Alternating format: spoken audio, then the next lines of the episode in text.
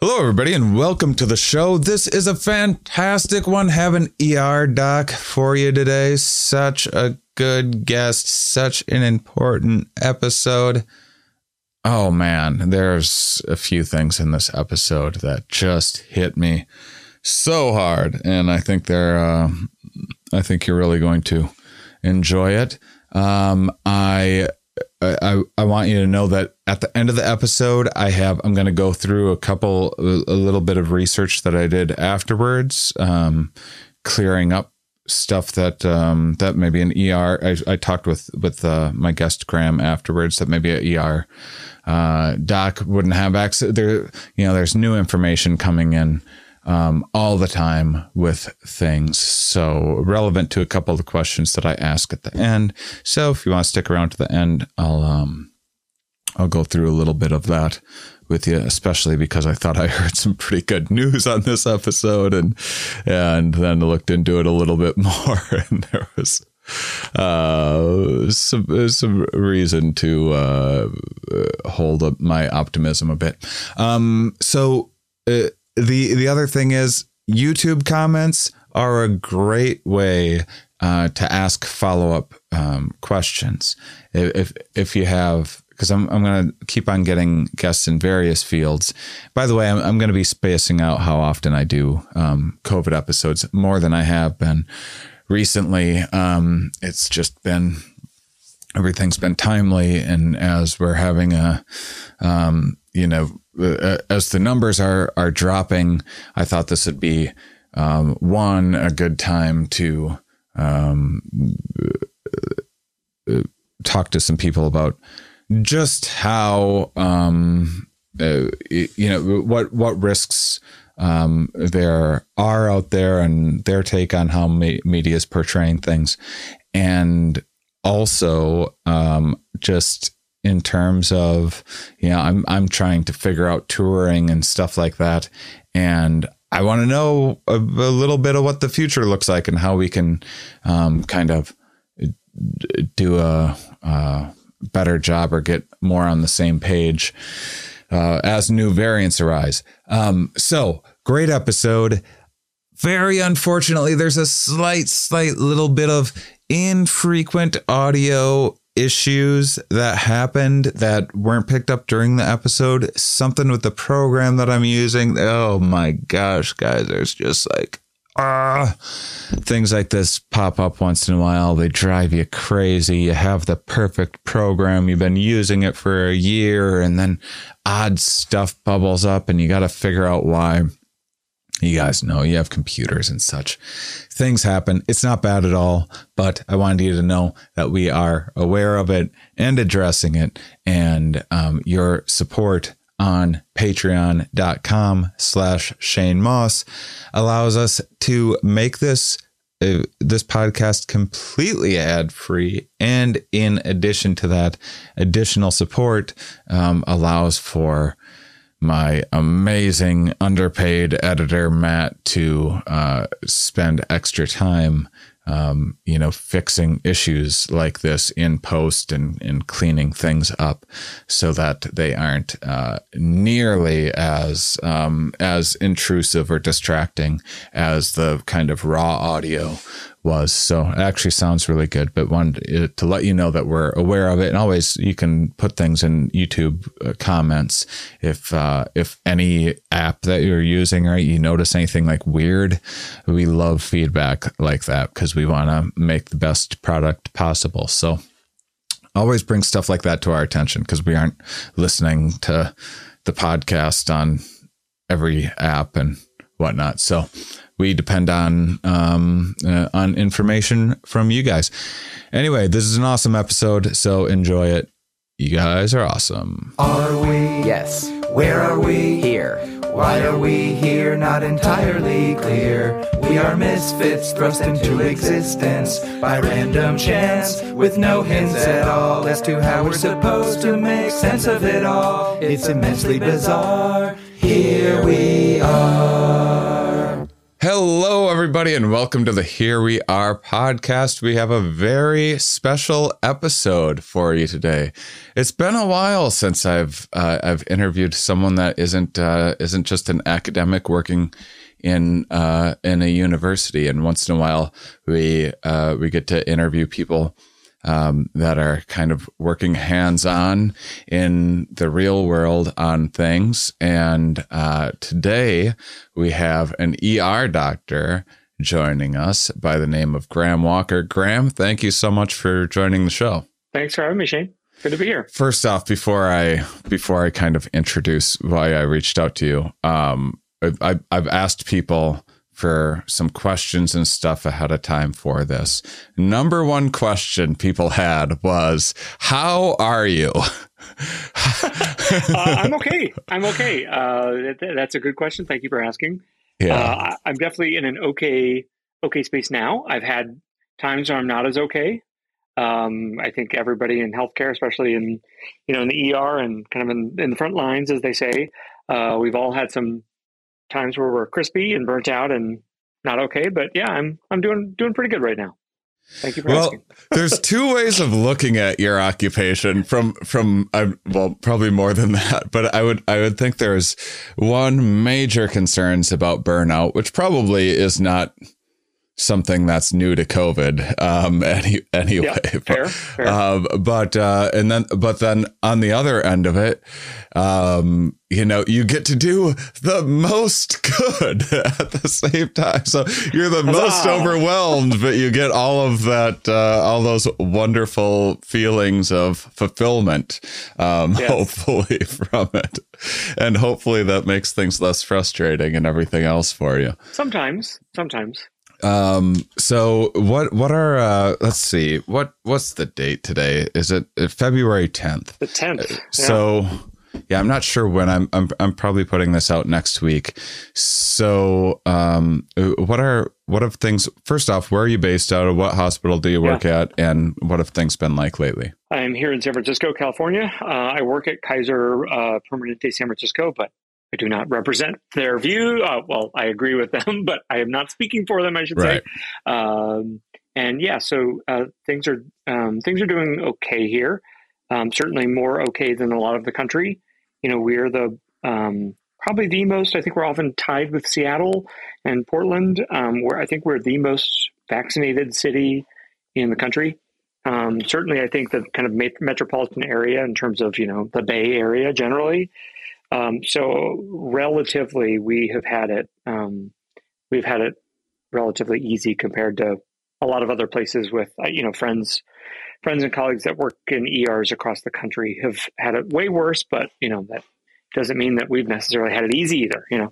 Yeah, so you, you keep up with a lot of. Uh, I, I imagine you must keep up with quite a bit of what doctors are are going through in lots of other parts of the country. Oh yeah, for sure. Uh, you know, uh, through I mean social media and then you know text threads and signal, you know, group chats and stuff like that. Definitely seeing and hearing, um, you know, a, a much more unedited version of what people are experiencing. You know, because I'm mostly talking to other doctors and you know mostly ER, but you know friends from med school, other doctors and nurses um, who We'll give you give it to you really clear. What, what what's that feeling? What's what's the vibe out there of, of me or them? Them, I would say. Oh, uh, the vibe is. Um, I, I, mean, at this point, I think the vibe is generally numbness, just kind of numb to all of COVID and the whole pandemic. Um, as as really as a defense mechanism more than anything. Yeah. Um, I, I think to the point of like, oh, okay, you have COVID. Okay, uh huh. Um, I, I, will do my best to care for you. You know, and that's regardless of vaccination status. I would say people are certainly more frustrated um, with people who are unvaccinated who have COVID, but generally, you know, at this point, numb to the whole thing. Um, yeah. you know, uh, it, it's def it definitely feels like um, many of us have lost the sense that this is a calling um, yeah, and that this yeah. was, that uh, and the, you know it feels more that this is just a job. Um, yeah. This is the job I do. I will continue to do my best job I can with it. I will continue to take the best care of my patients I can. I'm not going to, um, it's not that I'm going to be lazy, just kind of phone it in, but it, it is it, it no longer feels like a calling, um, and that I am giving a large part of myself in exchange for kind of societal whatever that con- social contract is that I thought yeah. I was. I yeah, was yeah. Um, when I went to med school and did residency, and you know, like decided to be an ER doctor, working nights and weekends and holidays for my whole life. Um, which again, I signed up for it. Um, but it's definitely more okay. This is a job. I'm I'm going to do the job, but it's not. Um, this is it's very clear to me, and I, I think probably most healthcare workers that um, society really doesn't care enough about us for this to be mm-hmm. a calling anymore. Yeah, that's the general feeling of, of a lot of people. Yeah, that's. uh I feel for you. and, that's and, my you know, feeling as well. Not, that, I, yeah, I mean that's not the that's not the position I would like to be in. I would like. Um, I mean, I, I understand the other side of people being tired of this and you know wanting to open up, wanting to get back to normal if they can remember what that was. I mean, I do too. Uh, nobody more than me wants to get back to normal. Um, you know, both in my professional life of not having to wear a face shield and goggles and a face mask and an N95 all day and you know special gear for every single patient that says they have a cough or trouble breathing or a fever, um, which is a lot every day. To just my personal life of like I'd love to go back to a movie theater and stuff. Um, I understand all that, but uh, it doesn't feel like whether it's from the media not portraying it, it doesn't feel like people are at all aware Yes. I mean, it'd be it'd be better if they were aware. If they were just unaware, it's much worse if they just don't really care anymore um, mm about the challenges of healthcare workers in you know in in the pandemic. Yes, well said. Um, yeah, that's I before COVID, I was touring around the, world doing shows and stuff. I lost 95% of my income, and there's a lot of uh, you know people within the yeah. com- comedy community there's a lot of motivated reasoning for both comedians comedy clubs anyone that's in the business of packing people indoors there's a lot of wonderful cat that you have there by the way what's your cat's name in the background sorry no, don't be sorry. You don't apologize for surprise cats. That's a bonus. I was like, I, yeah, I can't control him. He's going to do what he wants. Um, but yeah, that's you, you know that's that's it, it, it's the complete opposite side of it. You know, I want to live in a world where it's just fine for people to just pack shoulder to shoulder and everything else. And I, I want to yeah. tell myself reasons why that's okay for all of us to just go back to normal. And I don't I don't need to risk my own health caring for other people's health because people are living in what in many ways I think is a fantasy world. I mean I mean there's there is also there's fatigue and numbness out there and but there's also for a sure. lot of like inexcusable indifference and just how political everything got is is uh, I mean it's yeah. got to be it's got to be so incredibly discouraging. What what would it take for you to what would it take for the job to feel like a calling again? To feel like mm. more to appreciated, like we yeah. were kind of like working together toward a common goal. It's a great question, Shane. Um, I, you know, I think a, a couple things like the the story i mean and this is not new but the story that the that many kind of figures in society and that's politicians some of the media you know naysayers. The, story that um, people are telling or have told about covid is very different from the story that i have lived and that my yes. patients have lived and my coworkers have lived. And um and so that that's like a big i think that's really hard to um, hear over and over because you're constantly told you constantly hear one story but you're living a different one every day when you go to work and you're like how is this it, it's very frustrating and it's very exhausting. Um, uh, you know it's not it's not gaslighting but it's um, it's it's like uh, you have no power to like like scream at the top of your lungs what are you talking about? This yes. is not what's happening at all.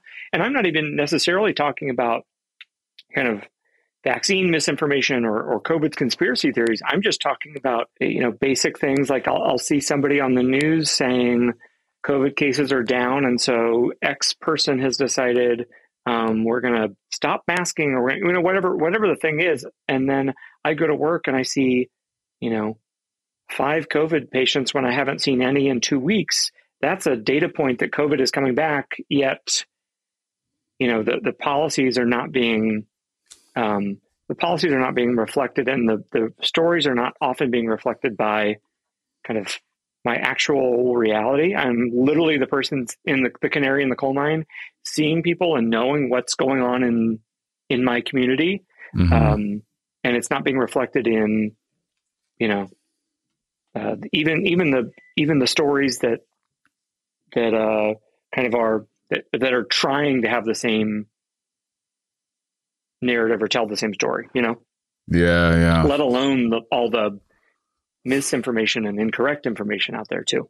Well, uh, uh, I, I should. This is a good. I, I didn't want to. I didn't want to lead with this, but I also don't want to. Um, I, I want to give people some context and and uh, lay my cards on the table for um, my listeners how I found you and uh, which gives a little context. Uh, so before COVID, I toured around everywhere, and everywhere I went, yeah. I would look up a university. I would go to their homepage. I would look through departments that I liked, like uh, biology, psychology departments. Okay, I would look around, or or maybe the university homepage. Someone just released some new exciting paper that they were. I was like, well, when, when someone's excited to talk about something and get something out there, I'll just reach out to them, and and uh, you know, so it, it was not hundred percent random, but it was a very random.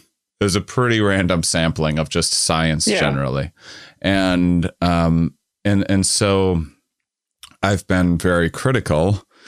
So so I feel what I what I the information that I generally get on this show is a random sampling of the scientific community, and so I've sure. been.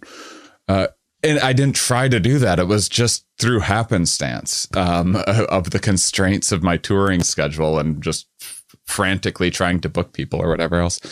And and so the, there, I immediately saw a really big difference between what scientists who are who just have a job doing some research and like learning about roaches or whatever and that's yeah. their life and and hearing the way not, not just about their research but the way that they talk and the way that they express things and and the, the like very careful about things and always like questioning their own research and going back and forth yeah. and everything else and like never political and then i and then i see you know scientists on big podcasts or whatever else, these like fringe people. And I try to tell people, I'm like, this is not a representation of what sci- yeah. scientists aren't political like this. Scientists aren't so sure of themselves and matter of fact. And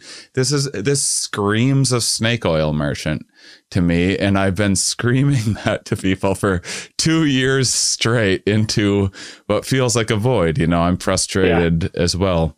And, um, and I, uh, you, you know, I, w- I was on Joe Rogan's podcast and have mm. like a ton of friends in the comedy community. And so I followed that whole situation very closely from the beginning, especially because I had a lot of his fans.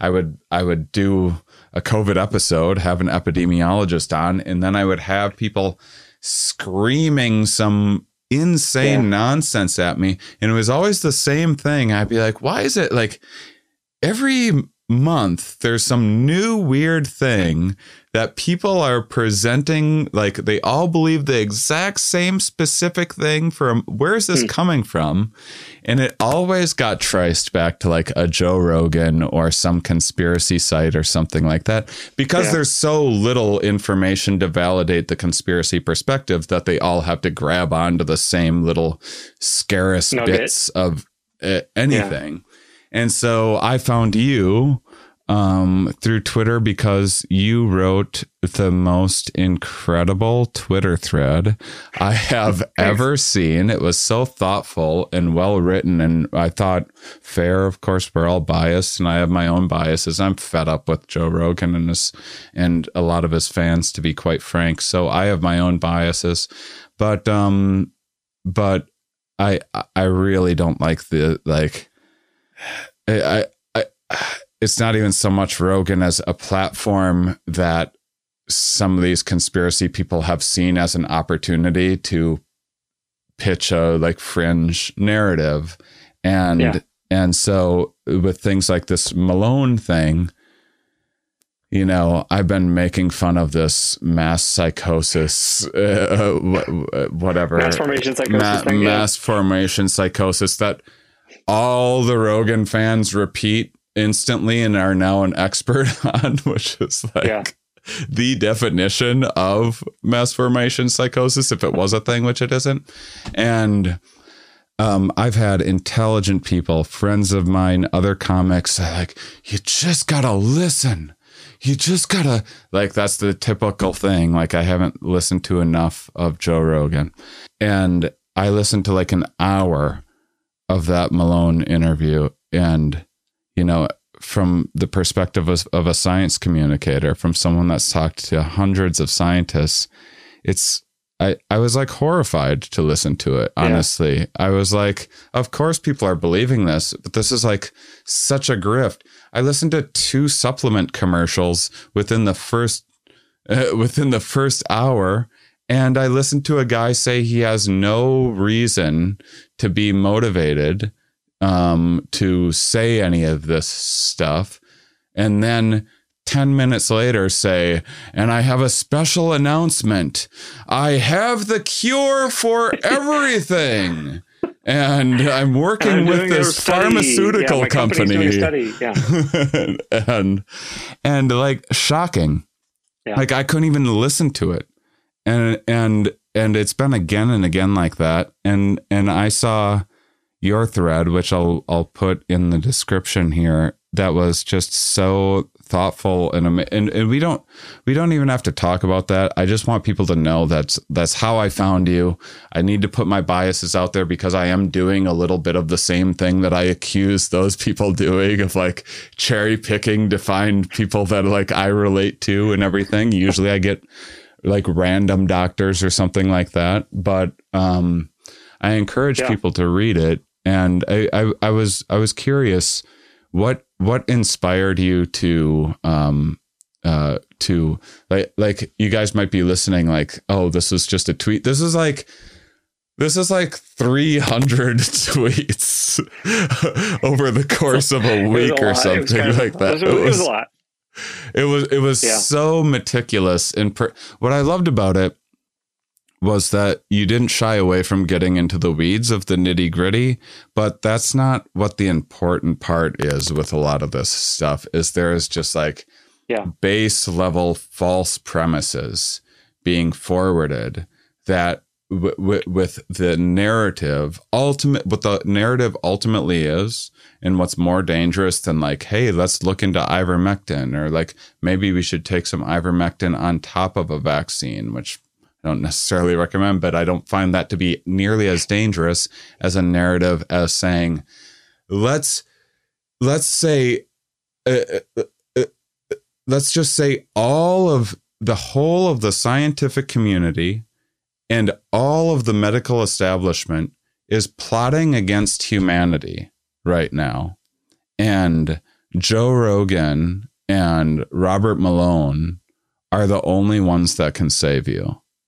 And to do that, you need to buy their supplements yeah. and buy into their thing. And you did a you did a nice job of of addressing both the nitty gritty and picking that apart, and then making just common sense, you know, uh, understanding of like some just some basic Occam's razors type type stuff. So so anyway, I just I just wanted to thank you and and tell you how much I appreciated that, and wondering if you had Thanks. any if you wanted to share where that came from and some of the inspiration.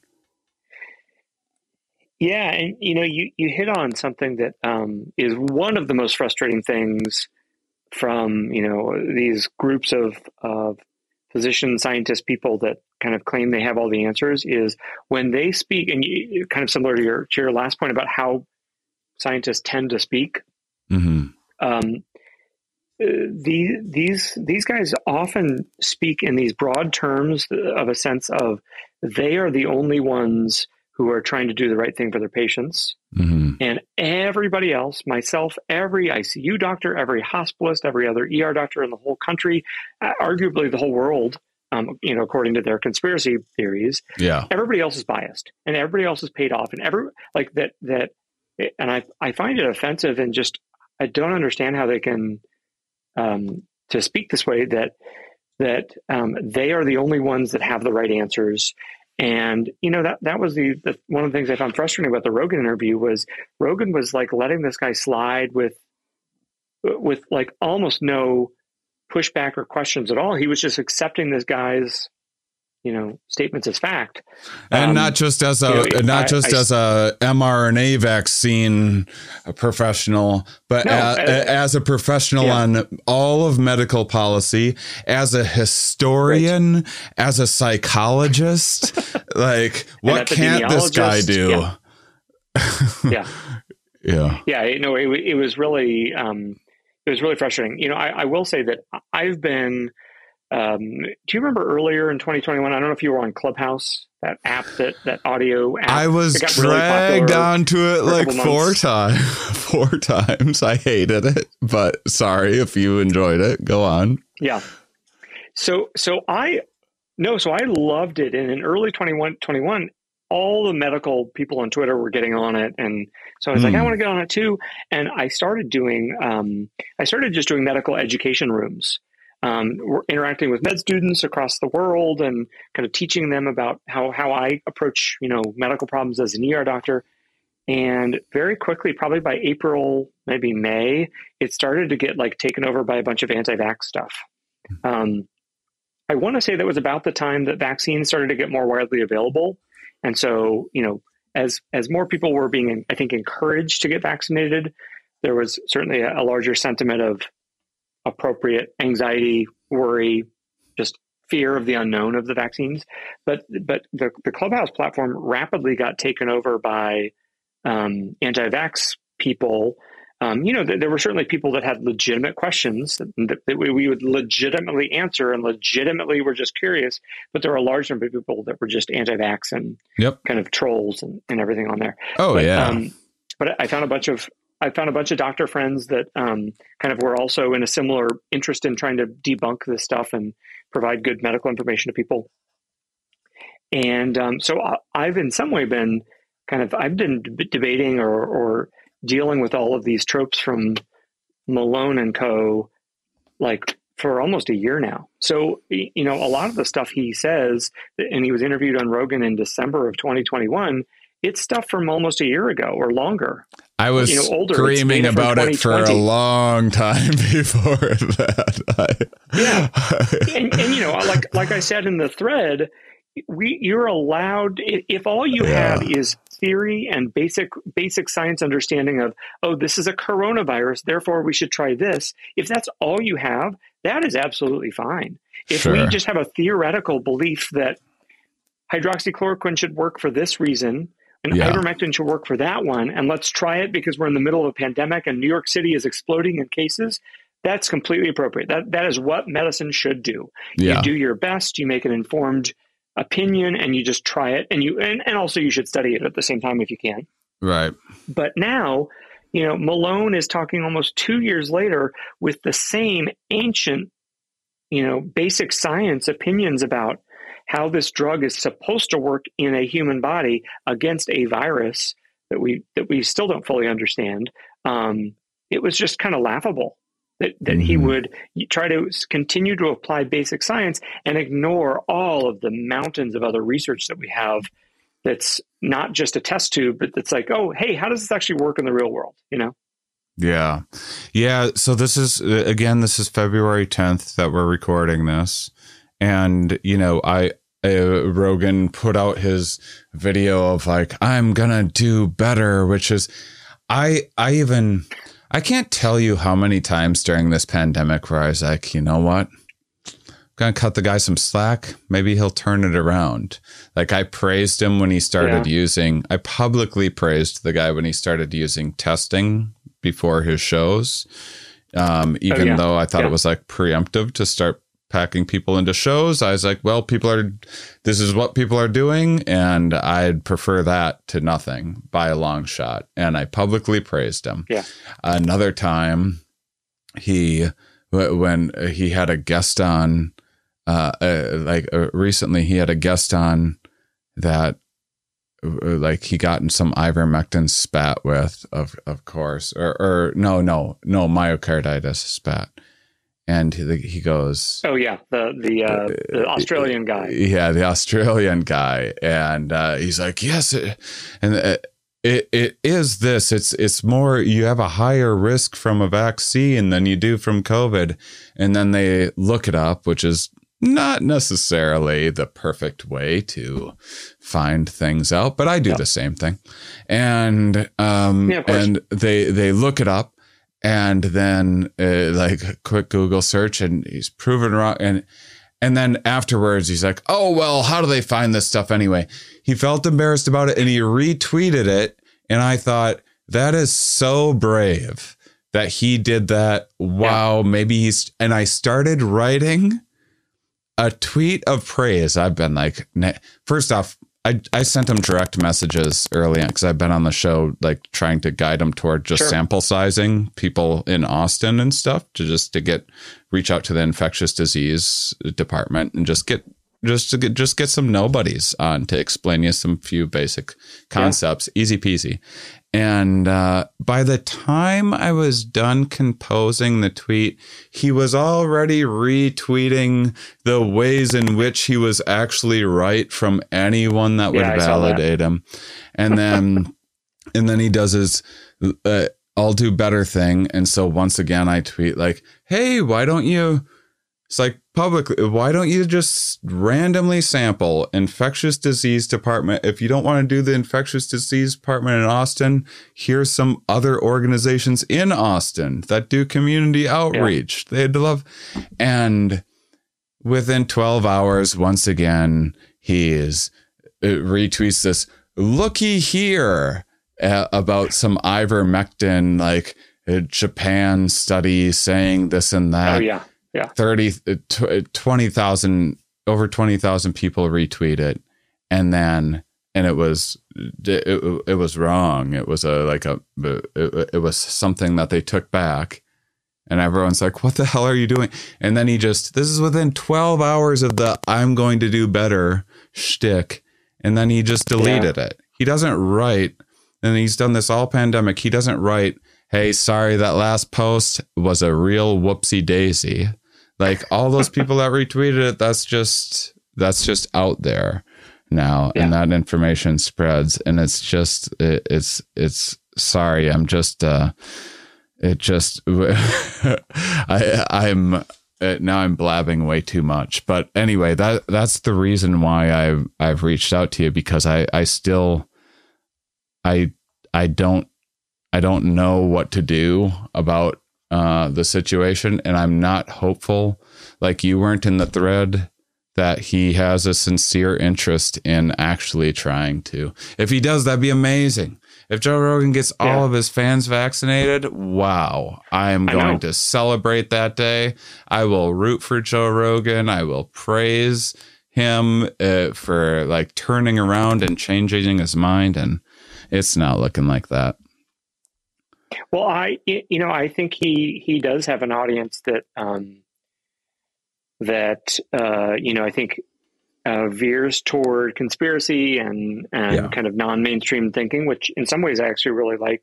Um, but I think they, especially with what he said in the past about vaccines and stuff um, after he got COVID, I, I, think probably his audience is a lot of people that um, you know believe that the vaccines are more harmful than helpful and have a skewed understanding of risk and benefit of COVID versus the vaccines, and you know a, a, a general risk assessment of of things. Um, And so when he put out that Instagram um, response that said, "Hey, I'm interested in the truth, and um, you know, I like controversial thinkers," I agree with those things. I think it's good to ask questions. Um, mm. But the problem is that he didn't ask any questions of of Malone. He just kind of accepted a lot of a lot of his stuff as fact um, and as truth, and, and didn't push back when he. I feel like he in other interviews has pushed back much harder on sports stars or people in other industries. He's like, "Oh, come on, you don't believe that that's actually the case." But he, he like barely did that with um, with Malone, which is which was um, which was frustrating. I mean, I guess I feel like if he is um, if he's really interested in the truth, he will have some no name epidemiologists, or like I said in the tweet, like have some frontline workers um, mm-hmm. come in and just talk about their experience and see if their, you know, is their actual experience being a doctor or being an ICU nurse in a COVID wing for two years. Is that actually what is that the same as what Malone's describing? And I guarantee it's not. Mm. And and the the problem to me is like you know we're we're social creatures and we're status seeking, especially um, my in in my probably imperfect way of thinking, I, I think guys have a, a, bit of a tendency to be a little more status seeking, and so you you see lots of lots of, and we all we all copy each other too. So we uh, we see something being successful, and well, I want to be successful, and this person's a model of success. I should copy what they're doing. And he, this this happens. I've been a comedian for 17 years. I've watched people be like, "Oh, this person had a successful game show. Let's all make game shows now," or you know, whatever. It's just it, everyone's kind of like heading toward whatever the hot buzzy thing is, whatever social media platform, whether it's Clubhouse for a while or whatever else.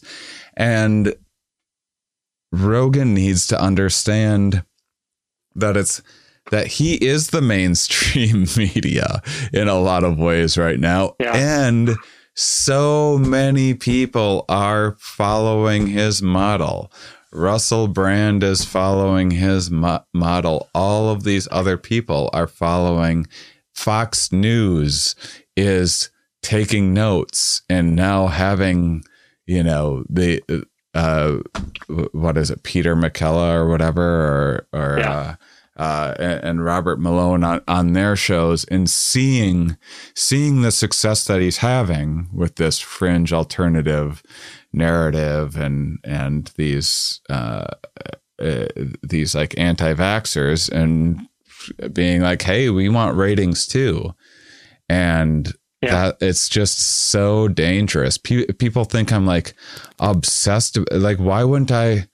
Why wouldn't I be concerned about the center of gravity for all things conspiracy during a global pandemic?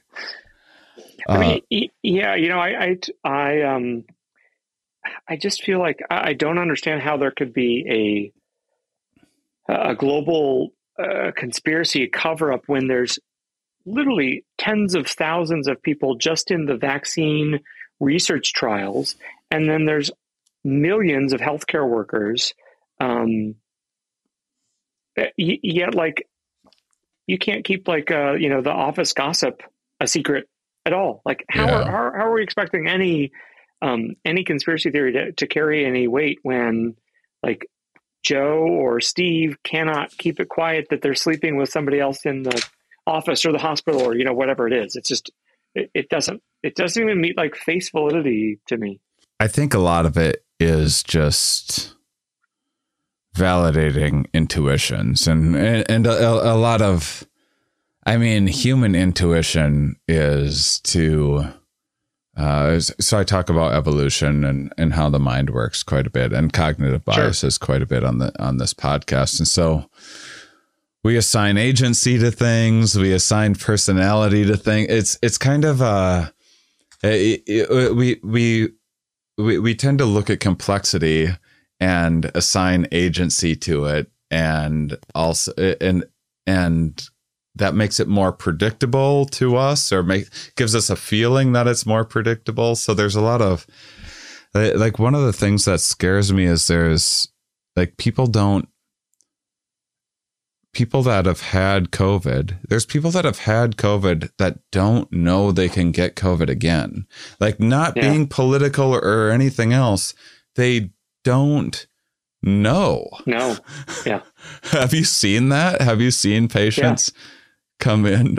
I've seen, I think, one or two. It's yeah. extremely rare, I think, especially because San Francisco tends to um, be vaccinated and tends right. to also be um, pretty mainstream when it comes to masking and, and, things like that. But yes, absolutely. Um, so may, maybe I'm yeah, mischaracterizing a, if it's only if it's only a couple, but uh, but but well. But, I think it's a. I, I, it's certainly not common, but it does it happen absolutely. Um, I do think yes, there's a there is a i mean one one of the one of the posts that i got the uh, most pushback on was about natural immunity.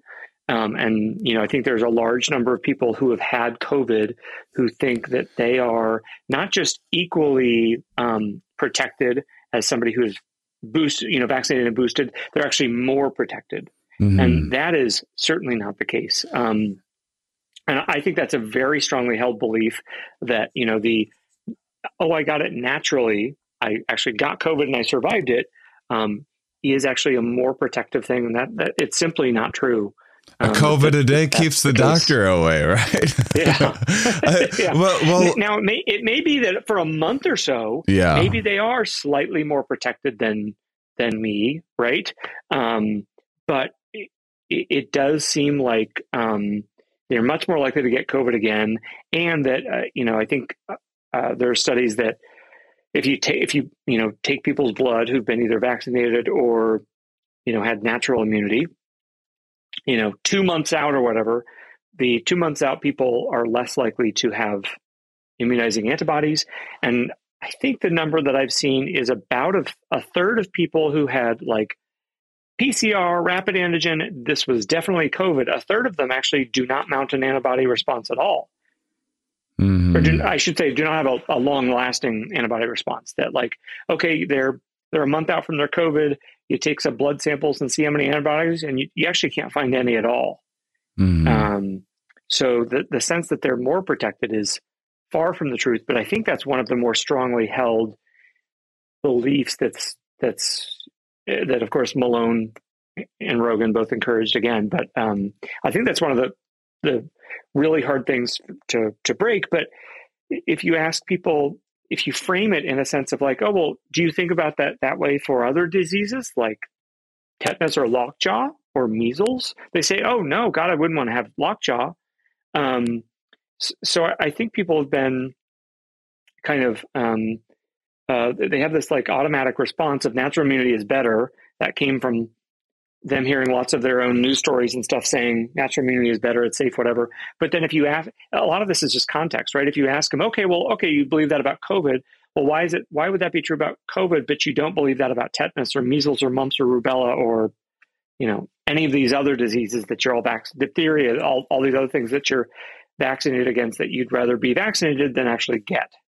Polio, right? I mean, I think polio was, uh, I've used polio as an example a lot um, because people know the side people know the consequences for polio, right? They know, oh, you're paralyzed, right? Well, well, actually, most people with polio actually did fine. They had a viral illness. Ninety nine percent survival rate of polio. yeah, that's right. Yeah, that's why I think it's a really good example. Like, I think yeah. I looked at the I looked at the CDC data from polio from you know years ago. I think it's like ninety seven percent had just a viral illness, and then you know, maybe 2% had a transient paralysis or transient weakness.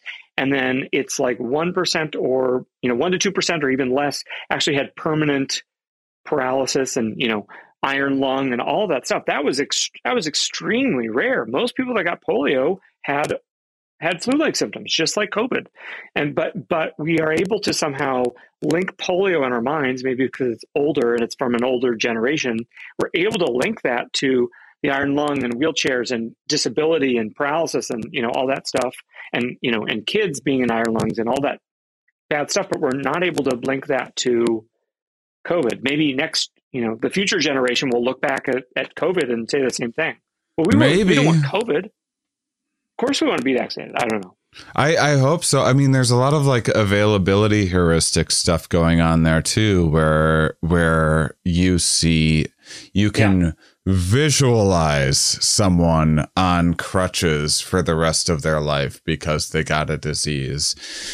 It's hard to picture yeah. what brain fog is. You know, it's kind of it's kind of hard to picture what yeah. just like um, higher risk of cardiovascular disease going forward, or, or something that you you know like uh like like something like um, measles, where you have um, cases of um, immune amnesia, and the immune system is um, um probably uh, I'm sure. Uh, actual virologists would roll their eyes at this characterization, but the immune system kind of going, going, okay, let's put all of our eggs in the measles bas- basket and watch out for this thing and kind of forgetting about all of yeah. the other threats and people with measles having everything endless every yeah. everything else happening to them and um and never getting attributed in so many cases, I'm sure, to uh,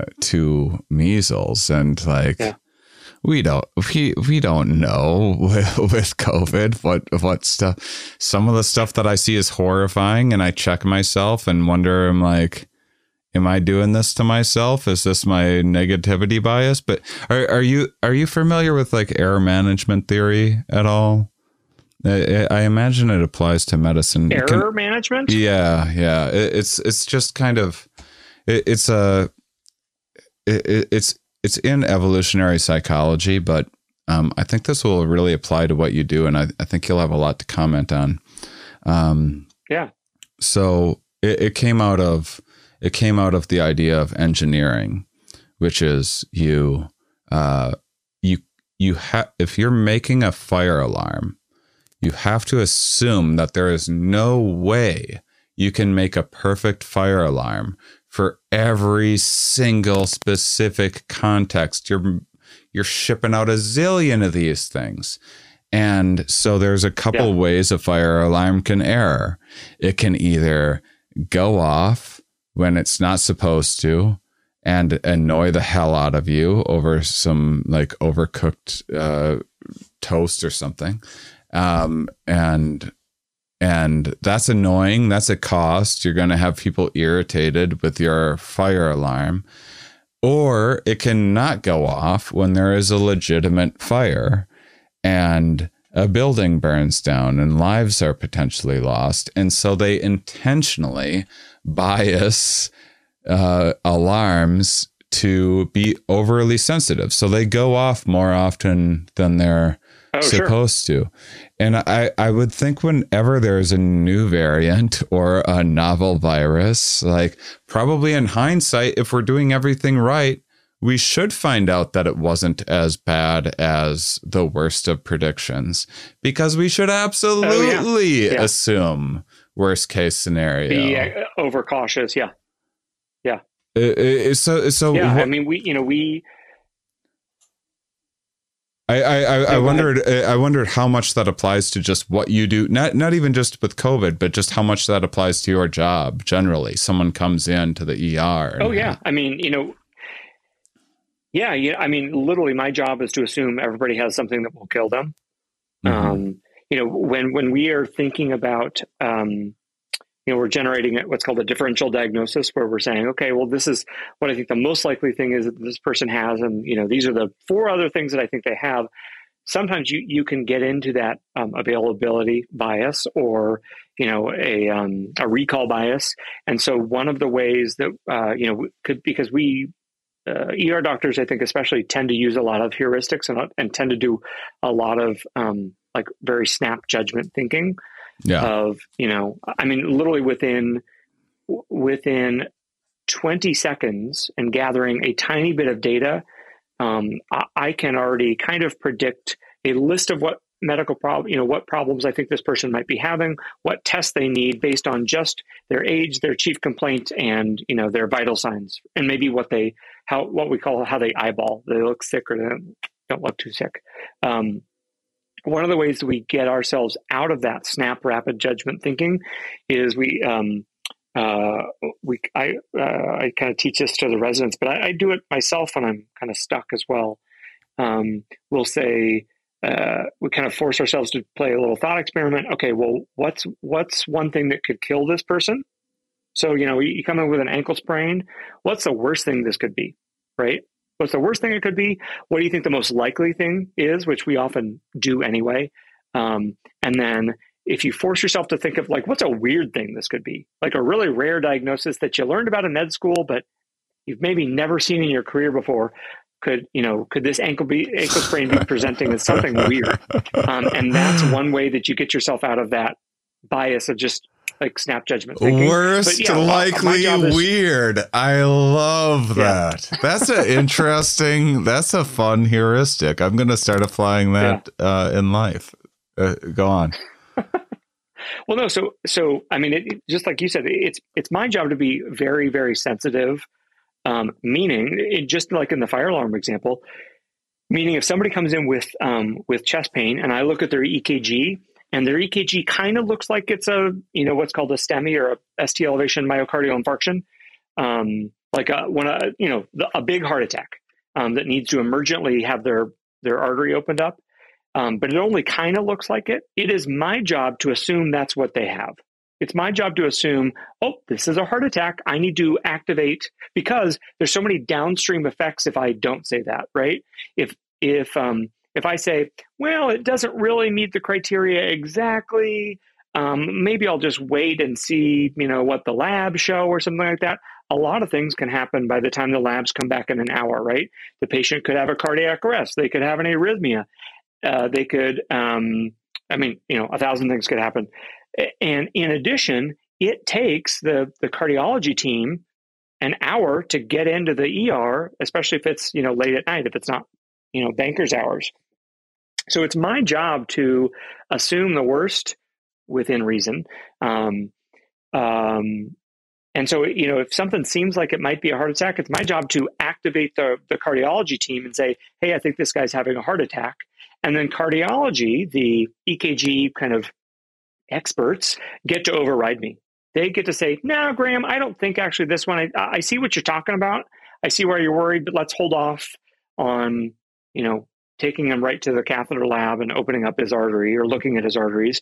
Um, or they're, you know, most of the time, since I'm a good doctor, they say, "Oh yeah, I agree. Let's let's take him to the lab." But it's my job to not miss something, um, and that's that's also true of everything, not just you know life threatening things. If uh, there's studies on this, if the ER doctor decides to go in one direction with their evaluation, say they think you know, gosh, I think this guy has an infection somewhere. If they go down the infection route, um, and they don't, uh, you know, by ordering all these tests for infection, and they they tell the hospitalist or the intensive care unit doctor, I'm worried about an infection, so I did all these tests and I gave antibiotics. And now, can you take care of them in the hospital? But they're it's actually it's not infection; it's actually cancer or something like that. It takes the because because I've already set everybody in in motion on that train it takes the other doctors i think it's like 36 or 48 hours to like do a u-turn and and turn the train in the other direction to go look at cancer instead. So it's very important that i both kind of consider everything but do my best to kind of point people in the right direction because if i'm wrong we're, we're kind of two days behind mm. um, as well. Hmm do you have you ever read the book The Checklist Manifesto? By chance? Oh, of course, by Atul. Yeah, of course. yeah, yeah. Eh, eh, um, eh, the yeah, for yeah. for for the listeners, the the general premise being um, that it's kind of this celebration of of checklists, the way in which they've been implemented in many different industries, from uh, from uh, uh, I'm trying to like uh, flight pilot. So the the idea is is if you're a pilot and you're going down, the intuitive approach is that a pilot starts using all of the knowledge and flipping switches and doing all of these things, but instead training people to flip open a book of checklists and go through everything that's wrong or that could be wrong statistically is uh is a better approach and um and one of the examples in the book is with the, I, I think it was a Chicago uh, hospital that they used. But I, am curious, is there is there a checklist type system that like nurses and things use in a in, within hospital care? So yeah, so um, for standardized procedures and something that you do the same every time, um, there are checklists. So there's checklists like before you go to the operating room. There's a checklist that everybody you know, uh, signs off that okay, this is the correct leg we're operating on, and this is the right patient, and you know all these things. Same with the procedure, right? If I'm putting in um, a uh, for, really for for high risk procedures, there's not a checklist for like putting in an IV. Um, or, or there, maybe there is, but it's in it's in somebody's brain. But like if I'm putting in a central line, which is a big IV, we put in like the anterior jugular vein or the femoral vein or the subclavian vein, um, because we need to give lots of medicines or lots of blood or fluids quickly. Um, there's a checklist of what we do. Okay, did I wash my hands? Did I put on my gloves? Did I clean the area three times? Uh, you know, because it's important that we do it correctly and and we do it kind of in in a high fidelity sense. we do it the same every time. In the ER, we don't have that as much because it's a little bit of controlled chaos and we don't always know what we're dealing with, right? One person's chest pain could be heartburn, and others could be a heart attack, and others could be a blood clot in their lungs, another could be anxiety. You know, like there's so many things, but we do have a. Um, it's not a checklist, but it's a. Um, it's kind of like a root, uh, really sim- simplistic program that we use when any anytime anybody's sick, and it's sick meaning sick means they're like critically ill. When yeah, like when an ER doctor or a hospital doctor says, "Oh, this person's sick," um, that means they're like, like, oh, they're really worried about them that they're kind of critically ill, or you're worried they're going to die, or something like that. Um, it's just the AB. We call it the ABCs, and it's drilled into you. Um, you know, you learn a little bit in med school, but it's drilled into you in in residency, emergency medicine residency. Um, you know, we have to do like these oral. We we have to fly. Maybe not with COVID, but we have to fly to a hot, to a the the board of emergency medicine rents out a, a like holiday inn or a best western or something in the burbs of chicago twice a year. They rent out the whole thing or most of the hotel and every er doctor that just finished residency goes and you go through the you you sit in these different hotel rooms which are little exam rooms and they just give you a case. They say okay well your patient is 83 years old and is complaining of um, uh, burning when she pees and hear her here are her vital signs and and you just have to talk through the case how you would you would do this case and manage them. And of course they say okay well now the patient is now confused and her blood pressure is low. What would you do now? Okay well okay well now you've given some fluids and the blood pressure is better but now um, the uh, kidney doctor doesn't want to come in and see the patient you know whatever. Um, but our, our checklist is just the we call it the ABCs. Um, and so I, I, still to this day, you know, I've been doing emergency medicine. I started residency in 2008, um, so I've you know technically been doing it almost 12 years now. Um, you still, whenever I have somebody that's sick, I still it's burned into my brain. It's just the ABCs. So it's airway, breathing, circulation. D is for disability, and dextrose, which is you know glucose to check a finger stick. Um, uh, and then E is for exposure. Look on their whole body, get them naked, and look and see if you can find anything else wrong with them. Um, F is for uh, put in a Foley, which is a catheter to look at their urine, and a FAST exam, uh, which is an ultrasound to look for internal bleeding or how their heart's squeezing. G is um, uh, G is, can be for glucose as well to check um, check their blood glucose. H is some of these are getting a little uh, excessive, but H is for humanity. So remembers to like don't forget to give them pain medicine if they're you know in pain. I, I love uh, it. And so so anytime I have like if I you know somebody calls me into a code room and says, "Oh, Graham, hey, this is your patient," and they just look sick, or I'm worried they're about to code or they're critically ill, and I don't know why. Um, I, I immediately go into ABC mode. So, one, you know, we, we just say, um, in the board exam, you are like it is drilled in your head. You say, "When I walk into the room, what do I see, see, hear, and smell?" because um, sometimes there are a few things in medicine you can smell something that, that helps helps tip you off into what's wrong with them. Um, and then the, the other thing you say is IVO2 monitor, and that means put in two large bore IVs. So that's you know a, a catheter, an IV, and you know both both um, elbows usually. Um, IVO2 monitor, put them on oxygen, and put them on a monitor so you can get a full set of vital signs. Um, and you know, draw a rainbow of tubes, meaning draw every draw like literally every blood tube you have, and I'll figure out what I want to do with them later.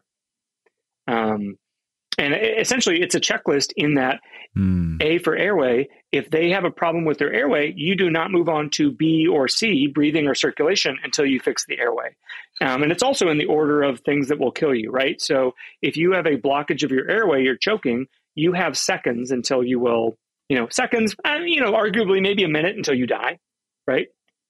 Breathing, if you're having trouble breathing, eh, you've got a little bit longer. You've got, you know, 15, 20 minutes. that is the weirdest thing when you choke on yeah. food. We all choke on food yeah. once in a while. And there is a very specific bodily response that is like, you have one minute yeah. to live to, to resolve and your body this situation. Your body, you know. your body is it's one clear. of the craziest things about life. Yeah. Um, I, I, will say, just to be accurate, because uh, so if somebody is is actually already dead, they've had a cardiac arrest. We actually have moved C to the front of the line. So if you're if you're dead, if your heart has stopped, the most important thing is actually starting chest compressions. Um, so we, have we've, we've started to change that when you are actually already mm. dead. Um, it doesn't matter. Um, you know, the first thing you do is is do start chest compressions, and then you can go back and you know, you need to be pushing on their heart and pumping their blood. One protocol for alive people, for a different protocol yeah. for dead people. But, that but makes, that simple, makes all right? sorts we, I mean, we sense. have to know yeah. literally every. You, you, can go to an ER with any problem yeah. at any age, be pregnant or not, be zero days old or be you know 100 years old. So we have to keep it simple. So it's like, oh, the protocol is just you start with C instead of A. Interesting. Well, I, I wanted to bring up all of the protocols and, and some of these heuristics because I, I imagine there's things about a global pandemic that are novel and things that aren't n- novel. And, and I'm, I'm just wondering because I imagine there's not a there there's not much in the way of checklists mm. or the checklists are evolving yeah. all of the time uh, with, with, with such a novel situation and um, I, I mean you you did you you did a nice job of kind of answering this already but uh, how how do you go about making um, COVID based oh decisions gosh. when someone comes in and you think they have COVID and what treatments? Yeah, and- you know, now it is, um, like I said earlier, we're, we're numb. Um, but uh, the, the other side effect of being numb is it's kind of rote at this point, which is so nice. Um, I mean, the, the numbness helps without kind of the, the emotional up and down swings that are that were really difficult earlier in the pandemic, but also that it's it's um, it's it's kind of not exciting anymore. We all know what to do. We all know what we're, what we're going to do when a patient comes in with trouble breathing. Um, uh, so that that's made it a lot easier. I mean, in March through oh August September of 2020, um, I mean it was every every week, if not every couple days, there was a change to the protocol which was really, really hard, right? I mean, you, you remember this because the same debates that people were having in the public sphere of should I wear a mask or not, and what type of mask, and sh- what should we open or close down, we were having the same discussions in the hospital. I mean, we didn't know what to do or you know either i mean we were all trying to just uh, come up with the right answers and collect data and talk to each other. I mean, we were getting, we were texting each other. I was texting friends in New York when it was happening to try to, you know, uh, see what people were coming in, what, what, how, how were people with COVID presenting, so we could in the West Coast when it hadn't hit yet, figure out what we were, what we would do when when it, you know, came and hit us. Um, so, but but it was changing all the time. So you know, we would get an email um, with a new the new protocol that was like, um, okay, based on these criteria, now you can test somebody. I mean, I remember my first patient, this was probably maybe the first or second week of March um, of 2020, and like remember the you know we we had almost no tests, um, and so and I think the like even the tests were being sent to like six regional labs in the country or something like that. But obviously in San Francisco, we have a lot of um, people coming from um, people traveling from Asia, and so I remember like you could not get tested unless you had travel from China. Um, and so I remember like getting yelled at by this patient who was scared, and I was scared too. I mean, I, I felt bad, but I because she had I think a cough and maybe a fever or something like that. Um, and it was a night shift, and I was the I had let my colleague go home early in the night, so she came in. It was just just me. Um, I didn't want to go in the room and see her. Obviously, I did, but um, you know, I examined her and talked with her a little bit, and then I said, "I'll talk with you by phone." I actually gave her a phone, and I stepped out because she was like literally the first person I've ever I'd ever seen with maybe COVID. Um, and so I was talking to her by phone, and she was just like screaming at me, like, "Why can't I get a test?" And I, I was just also frustrated because I wasn't allowed to give you a test. You know, the, the, the policies were changing so frequently, and you know, had she come in two weeks later, maybe I don't remember how quickly the, the policies changed, but um, you know, maybe at that point she she could have gotten a test, but it, was. I mean, every every couple days we would just print out the new guidelines of okay, if you're a healthcare worker, if healthcare worker then and they have these symptoms, then do this test, or they can get tested, or they can't get tested, or you know whatever the thing was. If they have travel from here, do this. If they have a if they're you know from these other countries or whatever, do these tests. So um, yeah, it was it was changing all the time. We were just trying to figure out our best science at the same time as everybody in the public world was trying to figure out what to do too. And so now you you do have kind of uh someone comes in and you have uh, at least a much better idea of of what to do. Oh, it's so routine. Yeah. It is. It's so you know like we do. You know the the way it works is uh, at least at my hospital is I we tend to just kind of do a round robin. So if there's four doctors, you know, on shift at, at one time, I get every fourth patient, no matter who it is, right? So I, a, a new patient will just kind of show up on my screen as you know oh, this is my next patient to see and um, yeah if they're there for kind of any covid like symptoms um, we all kind of like okay here we you know we'll do the same thing and, and you know that really just means um, putting on certain personal protective equipment putting them in a particular room. So if they do have covid they're you know not exposing other people. And then you know doing a covid swab and um, doing some other tests on them. Uh, often you know, if they're young and healthy and their oxygen level is normal, um, often, you know, they're actually seen relatively quickly in the ER because they maybe they just need a test or maybe they, um, you know, often I'll just tell them, you know, especially if they have, have all the symptoms of COVID and they were exposed and all the rest of their family has COVID, I say, I mean, we, we can do a test for you, but you definitely have COVID. Um, you, you, don't really need this mm-hmm. test for, for me to diagnose you with COVID. Um, if we didn't have the test, if we were out, I would just say, "Oh, you yeah, don't have taste and smell." Yeah, right. like, yeah. Uh, it's.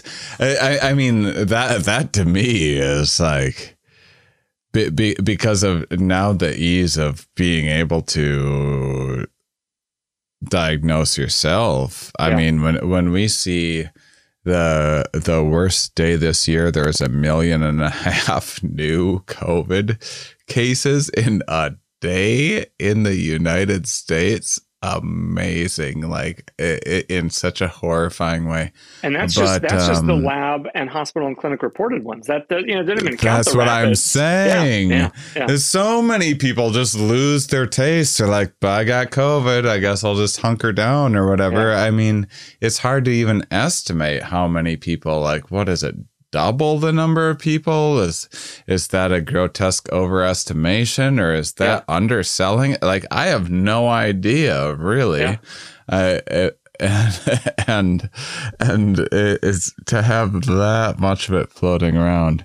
Um, but I will, what, you know, Shane, about, I will say that masks work, yeah. and um, uh, I mean, knock on yeah. wood here. We were a group of about 30 ER doctors. Um, you know, we've had a couple nurses who've had COVID, but literally zero of us have had COVID. Wow, I was about to ask and that. Of course, we're all we're all of course we're all vaccinated and boosted. And we were like the first people to get vaccinated and boosted. If you don't um, believe masks work, talk to this yeah. guy two years who's two, two years, years of wearing a mask in an ER seeing a huge number of co- it, it must it, is it does it I mean it, it must change quite a bit throughout the year but but there must be times yeah. when it's monopolizing your day right or oh for sure yeah I mean there there are days there I mean not not there were days because it's it's um, dying down and San Francisco definitely spiked, but not nearly as bad as other places. But um, yeah, there there are definitely there were definitely days, um, you know, the, certainly at the peak of the pandemic where it's like, okay, just another, like every every patient is short of breath fever, short of breath fever, cough fever, can't smell fever, thinks has COVID. You know, um, I so yeah, and and, and in terms of that's the other thing. I mean, so, some of the conspiracy stuff that's out there is people are trying to make it about specific things. It's never been about that. It's never been about the vaccines or about ivermectin or anything. It's it, it's for the most part for for a, a good number of people, it's been about this kind of um, um, higher up sort of thinking of like either something is plotting against them or there's like some karma of like, well, it only happens to the bad people that didn't take care of themselves enough or yeah. um, this this is the point I, I, I was making about how we how we uh, assign agencies uh, agency to complexity earlier with people getting COVID. Like people get COVID and be like, okay, fair is fair. You got me, COVID, you stinker. Now, now I I'm free. Like I, you know, be a, be a good sport about it because we're social. So much of our lives yeah. are communicating and dealing with other humans that we have all of these heuristics built around like assigning agencies to minds and intent and everything else that we then project that on odd things like viruses that viruses don't even know they exist, let alone that we exist. viruses have no idea what they're doing. Yeah, we science can't even decide if viruses yeah. are alive. And yeah, yeah. um, uh, yeah, I, I guess, um, you know, oh, I have so many things I want to ask you. Wait, one one thing uh, uh, along these lines is I'm wondering is there, oh, oh, here's an important one first before I get into this bigger question. Um, in terms of in terms of vaccines and vaccine injury, how many people come in for, with a vaccine injury in San Francisco? It, it's it's the highest. You, yeah. you, said it's one of the highest vaccinated cities in the country, right? Yeah, if not, if not the number one. Yeah. Uh, so yeah, I think we have eight hundred fifty thousand people, and I think we're eighty five ish percent fully vaccinated. Um, I mean, this is one of the the, the, the things I've arg- I've tried to use to argue my point for a long time is um, I've seen zero people with uh, you know vaccine injury or uh, uh, you know diseases that I could attribute to vaccination, either temporally or you know just medically. Um, uh, despite you know being a city of almost everybody vaccinated. And you know, if people have symptoms that are worrying them, I feel like I would see it. I, I tend to see a lot of people who have lot, a lot of symptoms, and people tend to come to the ER when they're not feeling well or when they're worried about something. So I think I, I, I can't imagine that I would miss that. You I, would I certainly see some nocebo effect stuff happening of like people yeah. Of, yeah. Uh, of of people fretting, you know, when they when they have an unwanted yeah, I mean, response. I, I saw I've seen probably a handful of people that had the thing that we all had, which is kind of fevers and or malaise and or fatigue after their COVID vaccine, and they just kind of were not medically um, literate or or kind of to know like know you're that that lucky if that's happening to, to you. right. Yeah. Yeah. Um, you know, and, and, that was a handful of people. And I said, oh, you know, that's actually just a, a really common effect after the vaccine. I had that myself, and it usually gets better in 24 hours. But but in terms of anything um, anything more than that, than just a symptom of kind of malaise and fatigue, um, uh, I you know certainly no myocarditis, Guillain-Barré, uh, the cerebral central venous thrombosis syndrome. Uh, that pe- people were talking about, I think, you know, about a year ago or so, um, that they, you know, temporarily um, halted the vaccine, some of the vaccines for. I've seen zero of those cases. I don't know if my colleagues have seen any. Um, I, I, can't. I can't think of any uh, that well, I've seen. The only person that I, the only person I saw that had any symptoms that she attributed to the vaccine was a very sweet woman that um, that said, "Gosh, I got my vaccine ten days ago, and I just feel so fatigued." And I thought, "Oh, huh, that's strange. Yeah, that's way that's much longer than you should be having from the vaccine. Let's check some lab work. Well, her hemoglobin was five. It should be 15. Or yeah, it should be um, it should be 15. And because she was having you know internal bleeding, which she's had before, I I don't associate that with the vaccine. That's not a thing that uh, we're seeing in VAERS or any literature like that. Um, but you know, 10 days after she had the vaccine, correlation causation, bleeding, yeah, correlation causation. But I said aha, it is not, you know, luckily, I don't think you are fatigued because of, of the COVID vaccine. You're actually having some internal bleeding and need to come into the hospital and get a blood transfusion and get a colonoscopy. But that is the only person I've seen that was, you know, temporally related their symptoms of, of their vaccine. Yeah, and I, I mean, and she did fine, and she did fine, right? Uh, that that's the other thing of understanding. You know, people don't know about double blind studies. Why? Why? Like it, it would be imprudent to just take a doctor's word for everything when giving a, a medication why you why you make the doctor blind to the thing that they're giving people in right. in the in the trials as well so that they aren't changing and altering something that they're doing that or perceiving something incorrectly within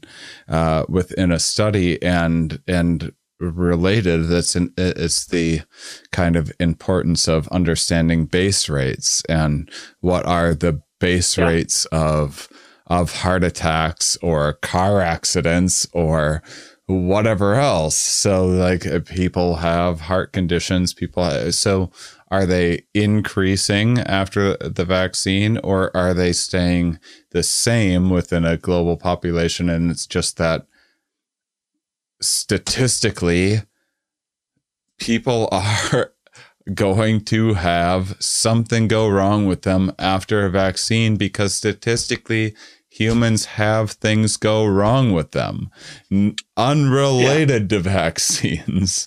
And I, I, heard somebody say, like, well, you know, when somebody has a stroke, um, but they put on their socks earlier in the day, why aren't we blaming the socks? Yeah, thought, oh, that's yeah. yeah. That's a good example. But you, you know, Shane, I, I think um, it's interesting because people will say, "Oh, well, my grandmother took ivermectin and she lived and she did fine or whatever." Yeah. Um, and I say, "Oh, well, that's interesting because I've also not given ivermectin and people also did fine." Um, and so I think people don't then take some some sometimes people don't take that next step of, of thinking like, "Well, how do you prove that something actually worked?" Mm-hmm right? Like, because if they could, if they can say, "Oh, ivermectin worked," when I can say, "Well, I prescribed not ivermectin and that worked as well," they don't take the next step of like, "Well, then how do I prove that ivermectin worked?" And the answer is, you you know, you do a trial, um, a double-blind, randomized controlled trial, you know, of large size to to determine that.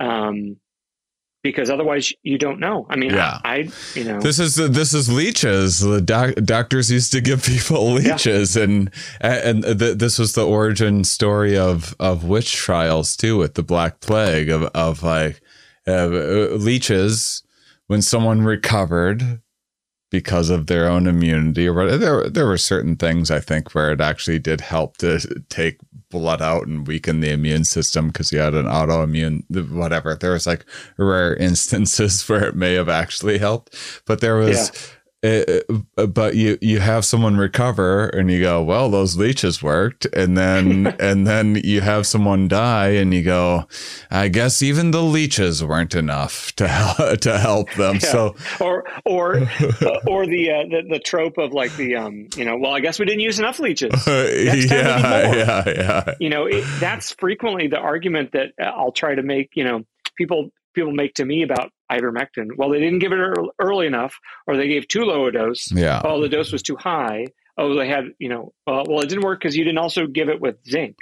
Or, well, no, it's it's not ivermectin. It's ivermectin plus zinc plus hydro, you know, hydro um, hydroxychloroquine. that's actually the, yeah. the secret. I mean, there's always an excuse why um, why these things Plus, if you don't, can tell people a story, like if you if you have if you have COVID in a petri dish, and then you like just dump a bunch of cocaine in the petri dish, and and COVID yeah. no longer works, and people are like, cocaine, cocaine cures COVID. Everybody, oh, you just haven't done enough of it yet. like that's a story people are really going to latch yeah. onto.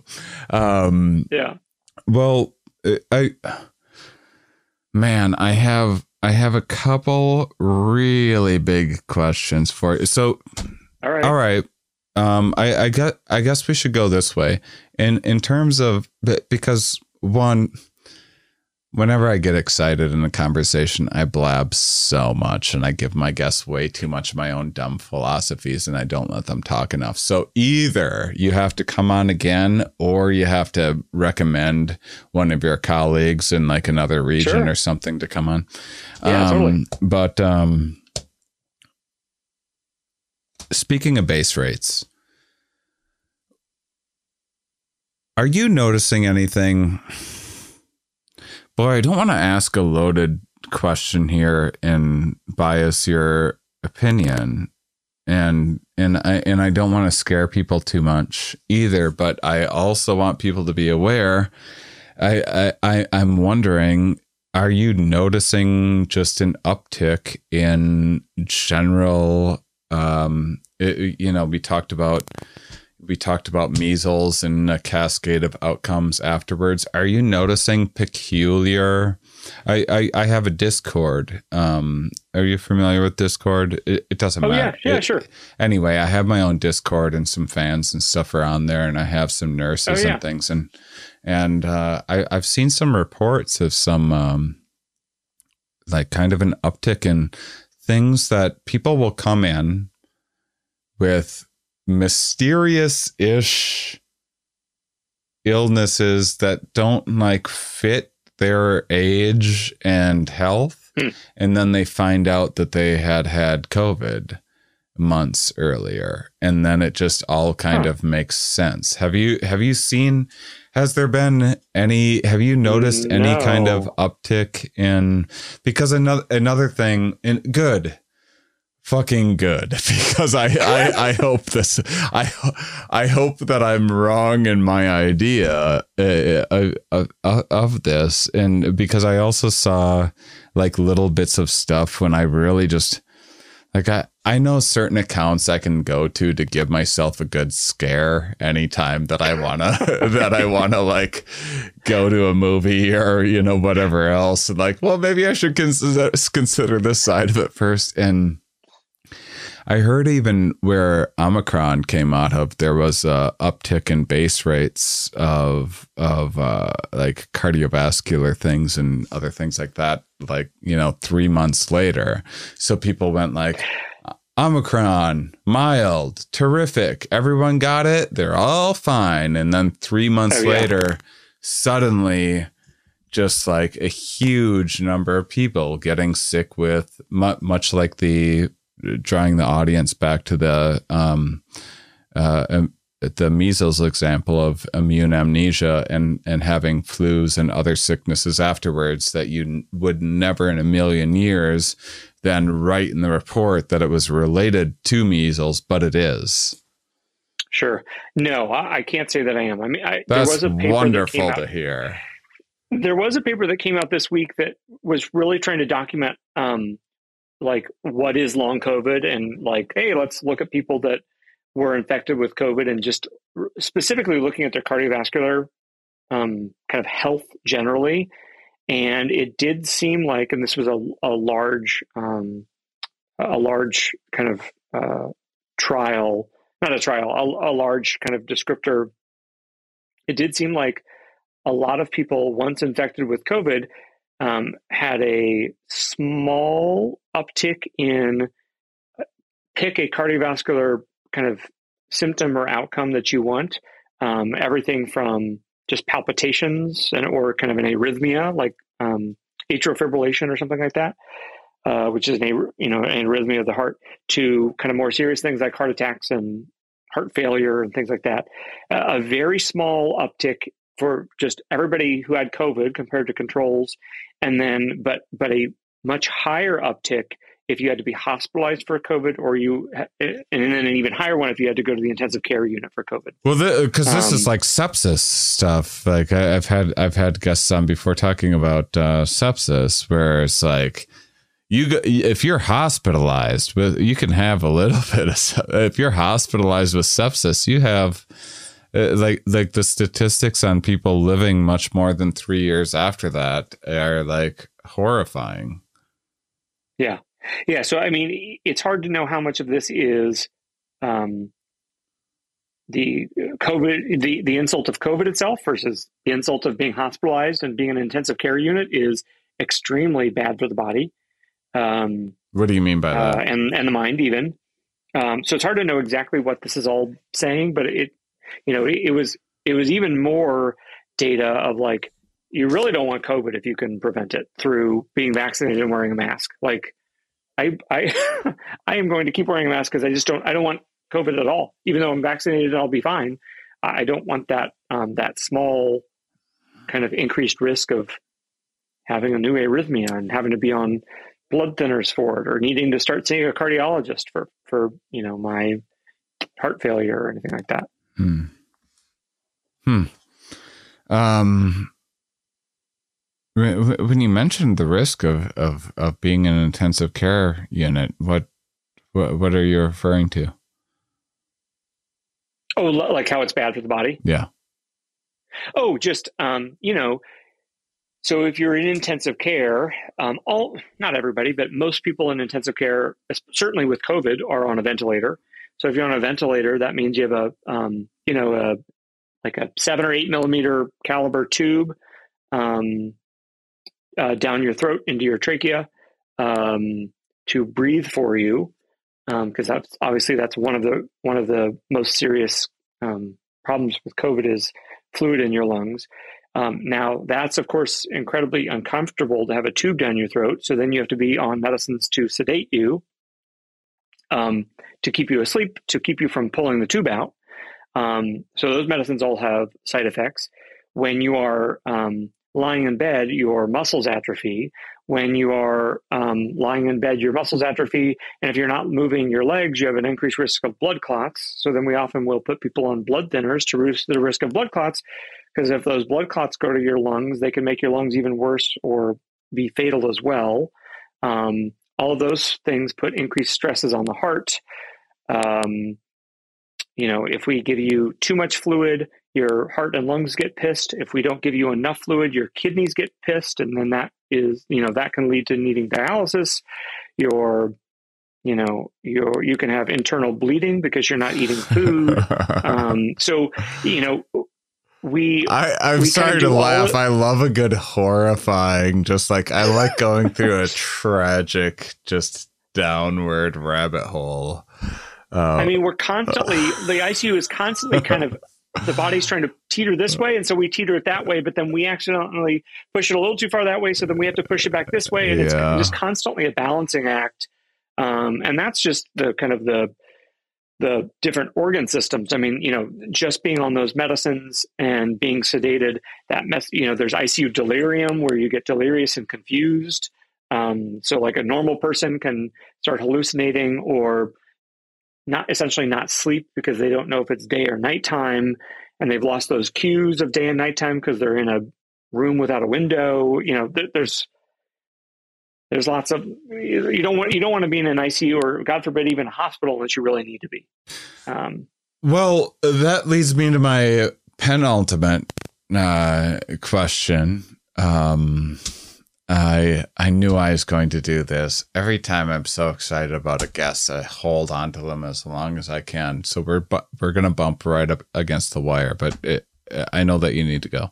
Um, so, uh, what about people because of, because of the current condition of the we're in a global pandemic, people being aware of hospitals being overwhelmed, people being aware of hospitals being a really good place of getting COVID, people being aware of like sometimes I, I had a I had a COVID scare uh, a few days hmm. ago and like within hours of it, I was feeling odd, like symptomatic things that I had to, I'm consciously, yeah. even consciously telling myself, like, that's not we, even probable. We get that too. yeah, we get that. We get that too. So it's not just you know just yeah. because I have an MD after my name, I get the same thing. So. yeah, yeah, help that.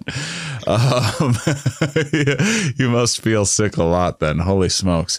But what, what about some of the? I I remember very distinctly one of the very first episodes that I did. A woman, Nina Fefferman, an epidemiologist, genius, brilliant, great communicator. Um, April uh, 2020, I think the episode came out, and her like thing that she was pleading with people to understand was um, that this is going to this is running the risk of overwhelming a medical system and and it's yeah. it's running the risk of people avoiding going to a hospital who actually legitimately need care who are going to end up waiting too long who have things unrelated to covid and it's going to exacerbate uh, like untold uh, yeah. health consequences. Do you have anything to say about that? Yeah, I mean, I mean that that that was the whole point. Remember flatten the curve? Yeah. I mean, that was God, that was so long ago. Um, Wasn't it cute when we were things, flattening curve? I know. it did. I mean, that, that's it one worked. of the things that does feel it like worked so well. Yeah. It worked so well that we take it for granted. People are never going to see like the COVID that they didn't get. The, the, that's right. Every flattened curve is just perceived as an overreaction. It's yeah. it's never well, we know, don't I, we don't have a celebration because the curve is flattened. Right. Well, you know, I um I had a cardiologist in medical school who told me, um, you know, you shouldn't be put off by, you know, so uh, sometimes we will put people on a blood thinner if they have this an arrhythmia, atrial fibrillation, to prevent strokes.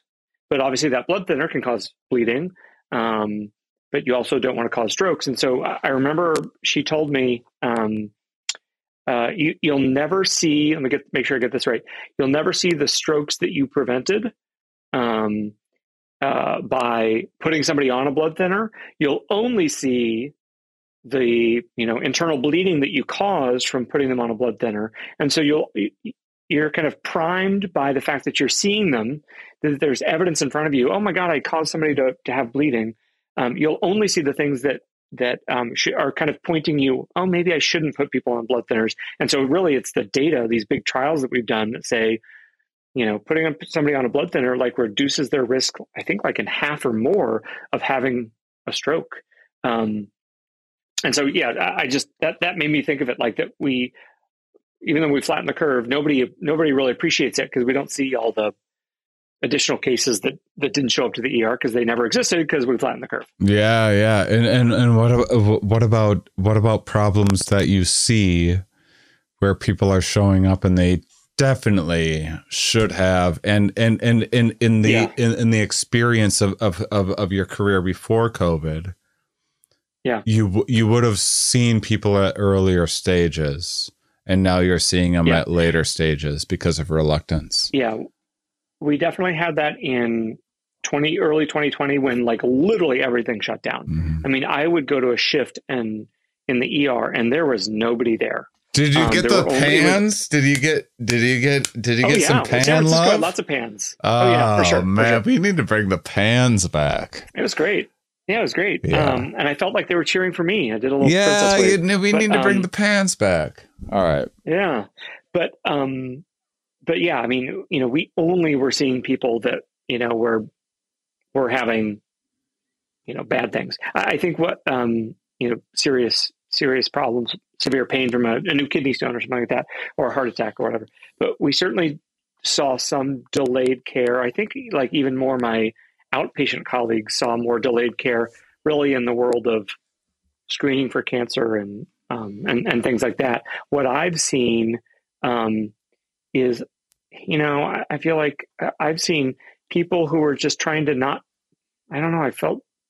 Um, I don't think there's a right answer here, but I, I was seeing people that kind of didn't want to burden the medical system yeah. with what I, as a doctor, would consider highly alarming, highly concerning symptoms. Right.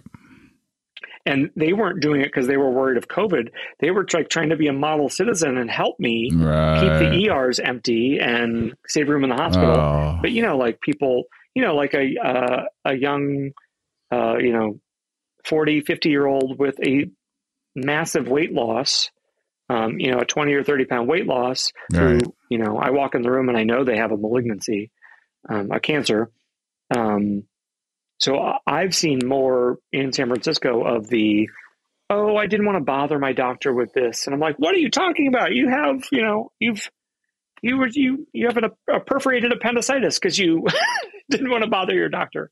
Please come in. I mean, that, that was, it was really hard to find that, that message, like walking the line of the right mess, the right kind of public healthy message of like, don't come in, uh, don't come in unless you need to, but also definitely come in if you need to. Mm-hmm. Um, and also, we'll also keep you like, yes, there's COVID everywhere in the ER, but we'll, but also, by the way, we'll also keep you safe if we, as much as we can, if there's COVID in the ER. I mean, that, that was, it's, it's not, I don't think there is a way to message it clearly to people. Um, hmm because it's it's not a clear message at all for certainly for people that are lay people and not in medicine. You know. Okay. I mean, all somebody knows is I'm having chest pain. Well, is that oh God, is that serious? Does does Dr. Walker think I should come in or I shouldn't come in? Yeah. You know. Yeah, yeah, yeah. Yeah, I I think uh yeah, get get people getting in their head about what used to be default behavior is is uh yeah really tricky, especially when oh my god, when it comes to vaccines, it's like you don't you don't want to start getting consciousness involved in a vaccine debate. Just turn your fucking brain off and go and get vaccinated the way it's always been. We go and get polio and measles vaccines and we just do the damn thing and you don't think about it. Once you start thinking about it, oh my God, a horror show. Um, well, I mean, uh, Shane, I'll just say that, like, I actually, it's completely reasonable to be scared of. Right. A new vaccine, new technology. Yeah. I, yeah. I would lie. I'd be lying if I said I wasn't like a little nervous when I got the shot too. But, you know, I'd read the data. I felt really confident in the data. I trusted the data. Um, and I, I I've said this many times, but I don't think there's stronger evidence um, that it's safe and effective than literally every doctor being like first in line to get the vaccine Everyone. and bringing their bringing their kids in to be the first in, in line. I know guests of mine that cried tears of joy when yeah. they got well, we, their vaccine that was common, especially when we, you know, the first wave was like healthcare workers and then kind of older people with comorbidities. I mean, every eh, multiple times a week, if not every day, there was a like heartwarming story of some older person that was like their neighbor had like driven them to come get their COVID vaccine and they were crying because this was like literally the first time they'd left their house in six months because someone had just bring, been bringing them the food. And it was a sense of like, oh my God, could this be over? I'm 90 years old and I'm terrified of yeah, yeah. everything. And this is my chance to live. So. Yeah, I, I, I, guess where I was coming from there is is I, I, you've probably seen the example of organ donation differences within countries uh, and oh, and course, the yeah, opt-in yeah. versus opt-out yes. and and uh, just the difference of checking a box when you're in the DMV yeah. of the default behavior. Uh, yeah, yeah, the default behavior is you're opted in. You're going to donate your organs, and if you want to think about it and opt out of that because it creeps you out or whatever personal differences that are weird and wrong. Yep. Um, you are. It's within your right to do that, but to have people make the decision to donate their organs. Now they're thinking about death and the DMV and all of these things that are like so complex and horrifying and everything else. And I mean, if there's in a world where we're just like constantly updating Adobe and everything else, like if there was one thing to click agree on, it would be scientific consensus. you know, opt yeah, fucking yeah. in by default, and then you know when, when uh, you're gonna have plenty of alarms in your mind to uh, steer you otherwise, but. Uh, like once you start getting those stories spiraling, I got to let you go in a minute. Yeah, you just swirl. Yeah. I got to let you go in a minute. I have, um, I'm mindful. I'm watching the clock. Can I have you for five more minutes for one last yeah, closing totally, question? Okay. Yeah, sure. I want to make you, I want to make you, I want to make ER people, I want to make doctors happy. I want to make them feel fulfilled again. I want to make them feel appreciated. I want pots in the streets. What, what do you think about what do you think about something that is? Um, tell me everything that's flawed with this idea. So I'm, I'm sure it's endless. Um, you, you, you know the the so you know I think about cl- cholera and how um, we we changed our our water and sanitation systems um, yeah. after after cholera um, and and you know seemed crazy at the time. And Jon Snow not from Lord of the Rings but a m- more real hero had to break the handle off of a well so that people couldn't use this damn thing anymore. And um it, and there there's all of these uh, you, you, know maybe maybe we go that direction with our filtration systems eventually that not just help us with covid which is like hmm. it, in my opinion insignificant compared to future threats plus helping take care of the flu common cold. Yeah. Oh my God. If I can go through life with less colds, holy smokes, sold. Uh, just, just respiratory viruses in general. W- what do you think about some sort of a coding system?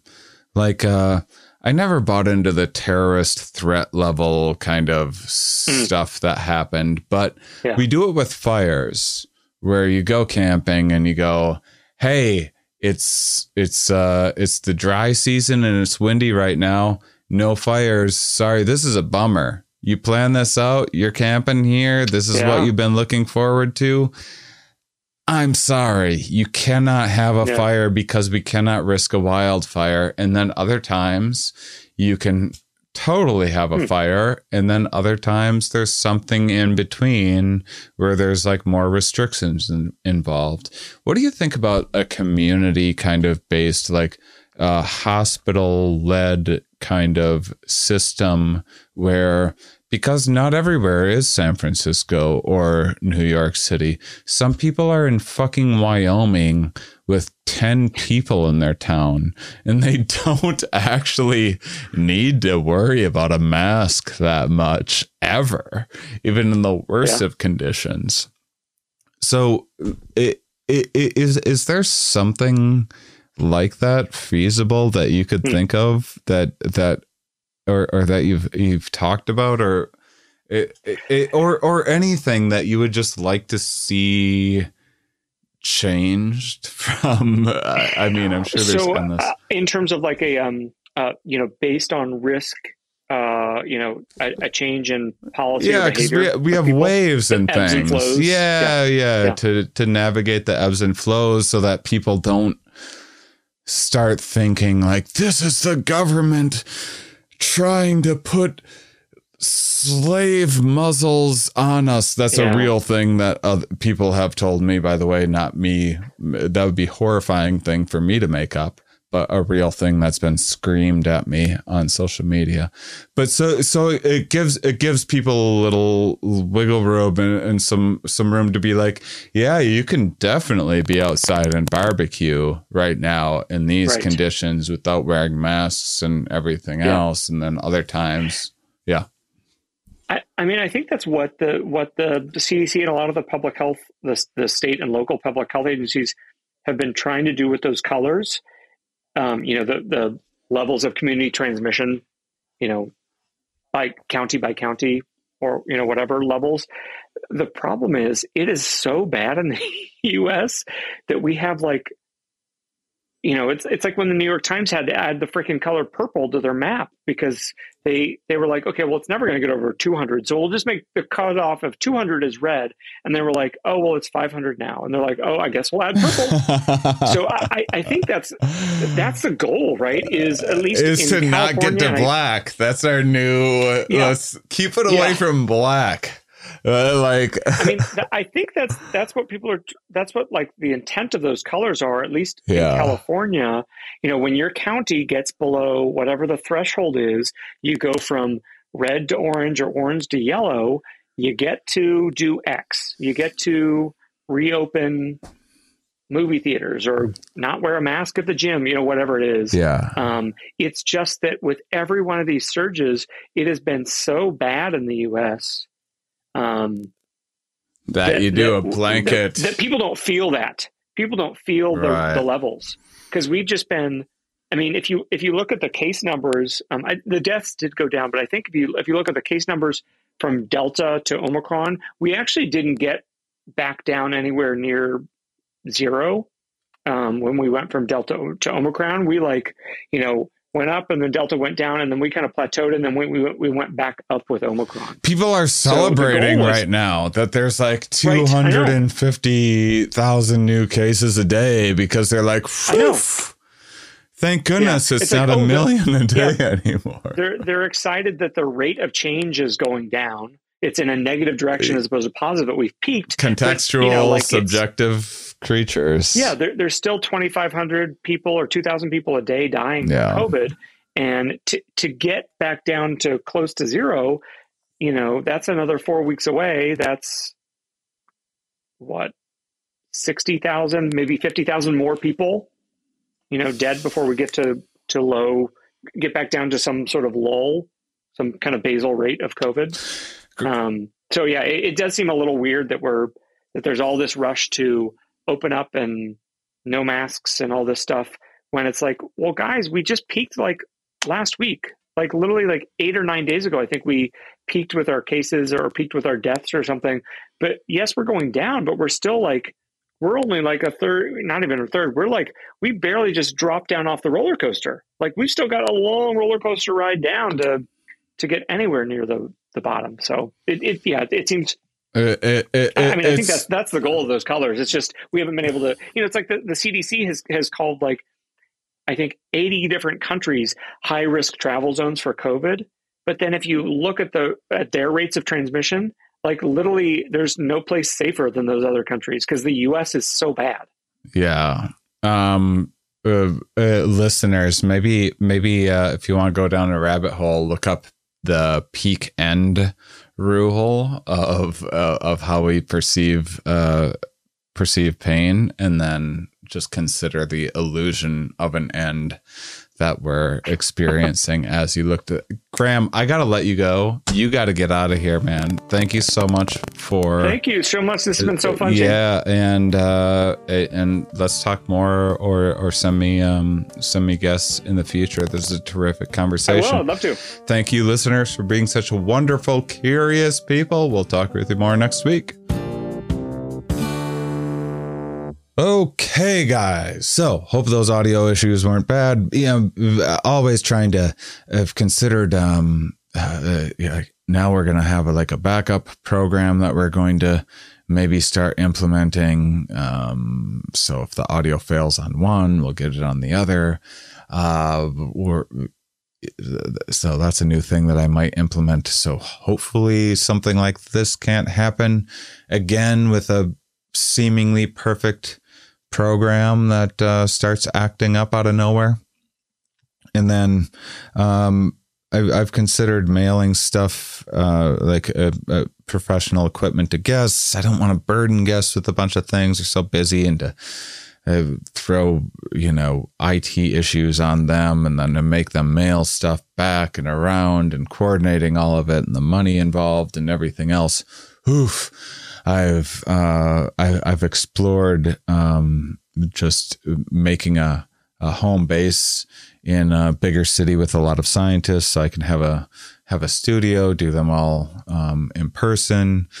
Um, you know, I used to lug all of my equipment into uh, guest home homes or offices and do audio only. Um, and uh, I don't know what that looks like now in terms of setting up a camera and stuff everywhere that I go. Um, again, more money uh, and your Patreon support helps uh, us just keep on making improvements like that along the way. So now um, I wanted to address a couple things about this episode. So um, remember when I was talking uh, with Graham, and and I emailed Graham and had a little back and forth with him about this to ask him if if uh, it was okay that I um, shared some new research that I that I came across, and uh, and you know it's kind of speculating on a few things.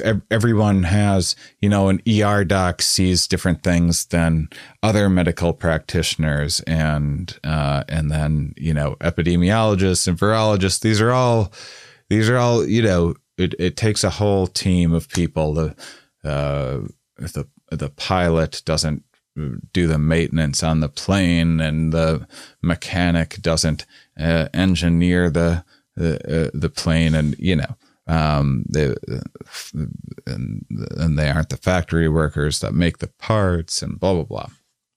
So um, I'll keep on having more guests on so you can see a, a lot of the uh, start kind of piecing more things together for yourself.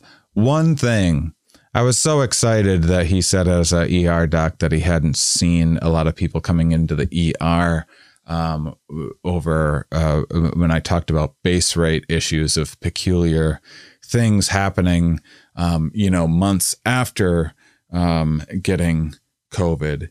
And uh, Graham made me feel very optimistic uh, about that. And then uh, just a couple days after we had uh, this conversation, uh, Nature, um, if you go to nature.com, there's a, a, February 10th that came out Heart disease risk soars after COVID, even with mild cases.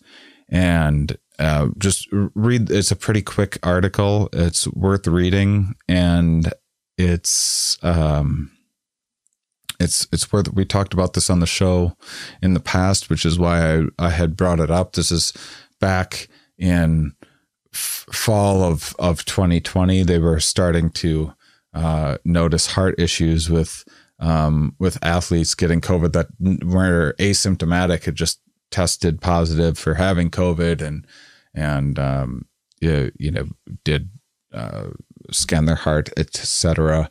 Afterwards, so this has kind of been on my radar for um, for a little while, and that's why I brought it up on the show. And so I was, boy, I will be, I, I will be thrilled if, um, if you know the these the concerns about long COVID don't substantiate. If if if uh, if Omicron truly is as mild as you know. It, so the the reason, yeah, I, I was saying in a uh, Instagram, the reason why I brought up some of the error management stuff as well is because you can't there's so many people saying like, oh, uh, Omicron and Omicron's going to uh, it's going to be mild and and I'd watch people I respected say this stuff. It's like, well, if it's not, that's a big whoopsie daisy, and it's already looking like that was a that was a major failure, and uh, and and for a lot of people, it wasn't as mild as um, some in the media would have would have gave it the impression. So I, I think in terms of prevention, you err to the side of caution. When it comes to healing, oh yeah, delusional optimism all day long. Are you kidding me? Yeah. If you get sick, if you get COVID, yeah. Be optimistic that you probably statistically you are probably going to be fine and get over whatever long term things and and uh, the belief in that that will keep you driven and motivated and taking care of yourself and uh, you know all those placebo effects and just positive mental uh, headspaces are fantastic after the fact but a little bit of pessimism can can go a long ways in terms of prevention and uh, and, and so you know I, I would all variants going forward, I think you start off assuming that they're probably a little worse than they may lead on. And then and then afterwards you go like, okay, doesn't seem like we need to worry that much about it and you ease up on things a little bit. Not the other way around, in my opinion. And so uh, it, it when I saw people doing that in the beginning of this, it kind of drove me a little crazy. And um, everyone wants to be like, I was right all along. I don't know if I was right all along. Um, who knows? But it was just something that I've been concerned about. And it seems like there was uh, a reason for that caution. All this stuff is so complicated. Believe it or not, I don't spend all my time thinking about COVID. Um, I I don't blame uh, you guys to, for not wanting to uh, hear about it over and over again as well. And also, some of it's absolutely fascinating, and I can't get enough of it at the same time. So um, I go back and forth. But uh, so so that's that's something that happened, and, and I talked about it in you know an ER doc wouldn't necessarily be seeing they would be seeing vaccine injury stuff which is why i thought what, what graham was saying uh, about that was so uh, uh, so powerful um, but they wouldn't necessarily be seeing the same long COVID uh, stuff. That's that's more that's more things that you would you know schedule an appointment and go and see uh, your kind of general practitioner and and that sort of thing. So um, I think his uh, his lens was a little um, biased uh, there because of being in in the ER and in reporting uh, from that. I don't mean biased, just that he wouldn't be exposed to uh, as much. You know what I mean? So, um, so something to be aware of. Um, point is, I, I, you know, I go back and forth all the time with like, I mean, I'm boosted. Do I just live my life normally? I don't want to wear a mask around all the time if it's totally unnecessary and nothing to worry about. And uh, you know, I, I explore what that looks like or I take chances um, from from time to time. And uh, yeah, I, I think if you can get away with not getting COVID if you if you can uh, if you can uh, make some small sacrifices um, to avoid it. I think that in the future that we'll have a lot better handle on um, you know treatments for these various uh, you know things that were unknown at the start of this. Two years seems like a long time to us. Oh my gosh! But if you look through back through the history of pandemics, which ho- hopefully I'll have a pan- another pandemic history episode soon. Two years is nothing, guys. We we are lucky to be in this good a shape um, with with the vaccines and everything. Um, so there's that. Another thing. Um, little rants in my pants. If you don't want to hear a rant, probably want to turn this off. Um, you know, I've I had a couple like uh, intros at the beginning of of these, and uh, especially like venting about um, Rogan and everything else, and uh, probably come across um, a, a, bit obsessive or uh, you know whatever uh, whatever else, just stressed.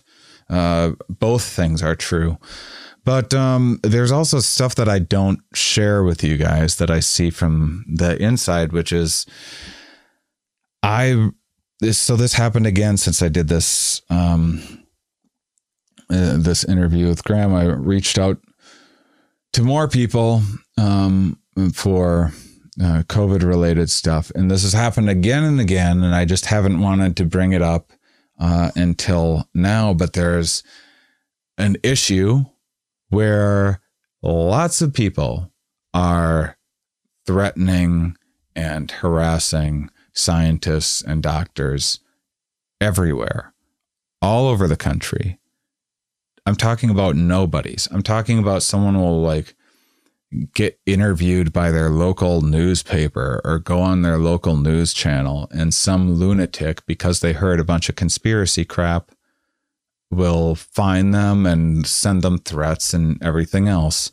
Um, and so, once again, for like, I don't know how many times it's been, I had another person turn down uh, interview requests saying they weren't doing on camera interviews because of unpleasant, you know, a long story involving unpleasantness with uh, conspiracy believers. And it's just getting out of hand, you know. Um, and so if, if, you want, there's a there's a if you don't believe me that this stuff is happening, I've seen it again and again. Um, but there's another nature.com by the way is a fantastic resource. It's it's widely considered one of the best. It's like every scientist wants to be published in it.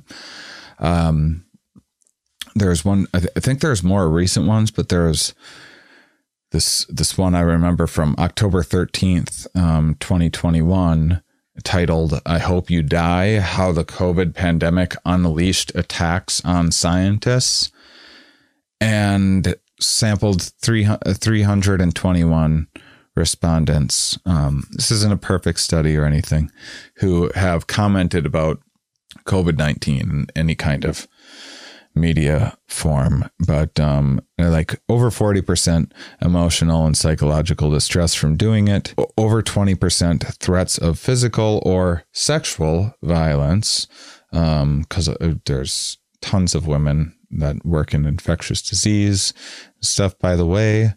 And then about 15% um, get death threats.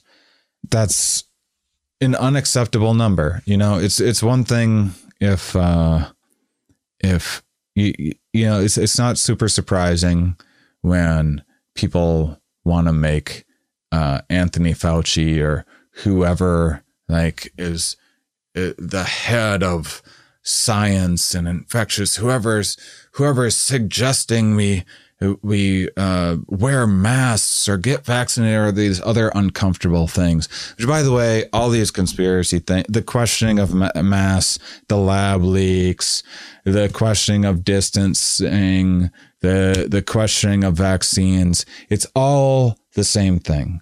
It's denial spun into conspiracies. Saying masks don't work, which you just heard, they work very well my guest and a bunch of his colleagues haven't gotten COVID in two years of having COVID patients breathe in their face. Um, it, it's not that those people go, oh, we figured out cloth masks aren't as effective. Therefore, we're wearing N95s. No, they're saying, therefore, let's not do anything.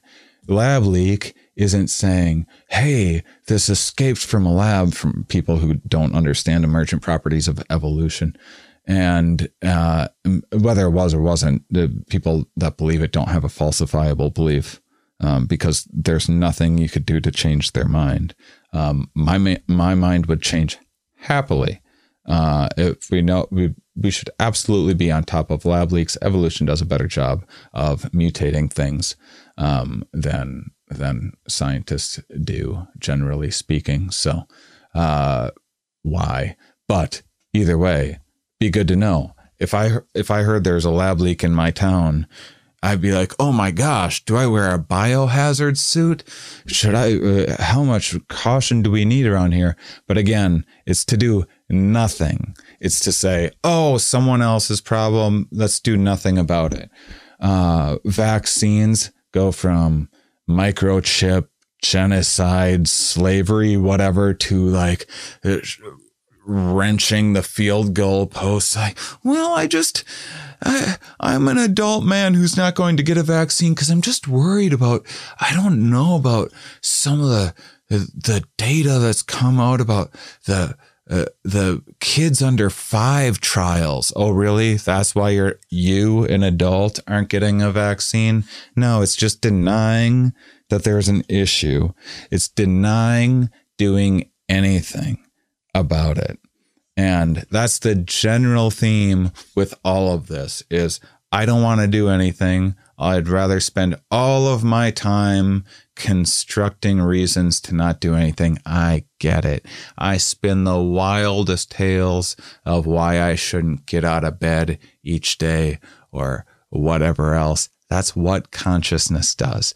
But when the implications of it mean that some of the worst, angriest, dumbest, out of control people in our population are turning on the entire medical community, on the entire scientific community, the best and the brightest, the people that usually get into the job that they're doing to do good in the world. Whether they do or don't, whether they're right or wrong, or if they get everything perfect, that's another matter entirely. But at least they have the intention to do that. And they're very bright people that decided not to go and try to make a fortune on Wall Street or whatever else, and instead have some salary underappreciated salary job at a university where you don't hardly make anything and and no one listens to anything that you have to say except for a couple grifters that spin some uh, some tale to get media attention or to get on Fox News or what have you. And like you know, just enough's enough with uh, with that stuff. You know, it, it's it, we we cannot live in a world where the people, the brightest people, the hardest working people that are trying to do the most good in it are constantly being harassed and attacked. And I don't know what to do about that, but it needs to end. It absolutely needs to end. And anyone perpetuating it needs to be stood up to, needs to be, uh, uh it needs to be criticized. It this stuff needs to be brought to light. This is in this article. If you go to it, you'll see this Nature article that I'm talking about. There's a quote in here. So you know, anti-vax stuff has been um, around for a while, but there's a there's a quote in here that says Anytime you write about vaccines, anyone in the vaccine world can tell you the same story. You get vague death threats, or even sometimes more specific death threats, and endless hatred. For vaccines, this is like, like I, I get when people have an issue with um, uh, the the complexity of pain management or uh, uh, mental health medication. We all have those same concerns. Many scientists and doctors share those concerns, but these stories of like globalist plots to like microchip genocide people and and the the stuff that happens the implications of those are unacceptable i'll i'll take i'll take doctors over you know how many like silly nonsense woohoo what do you think like when you i'm not talking uh, like i'm just venting to for you guys that like hearing my thoughts on this. I'm not like upset with you guys. You're the ones that uh, that actually care about these things. Um, but uh, the the amount of nonsense that I've just like laughed at or uh, like laughed off rather over the years and to hear like some of these wellness people criticize vaccines, which have just a remarkable history of safety and effectiveness compared to uh, whatever weird alternative medicine, snake oil uh, stuff. Throw. I'm all for finding a placebo that works for you, but not at the cost of attacking the medical and scientific community that actually knows what they're doing way more. There isn't a better alternative. Um, so anyhow, this guy goes on to say um, that he he uh, I think I've received more death threats due to ivermectin, in fact, than anything I've done before. Just trying to say um, that ivermectin probably isn't really a thing more death threats for that. So everyone's an ivermectin expert in there, and it's it's like the uh, the main like linchpin of their globalist conspiracy, this and that. And where are people getting that? I let's let's let's connect the dots to where people are coming up with these ideas about ivermectin that they're so passionate about.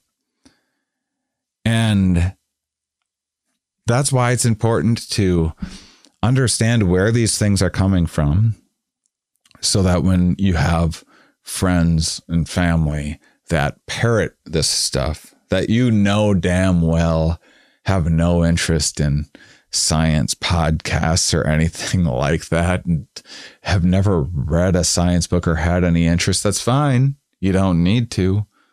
But if you're not going to be interested, you can't mistake incredulity for some global plot against you.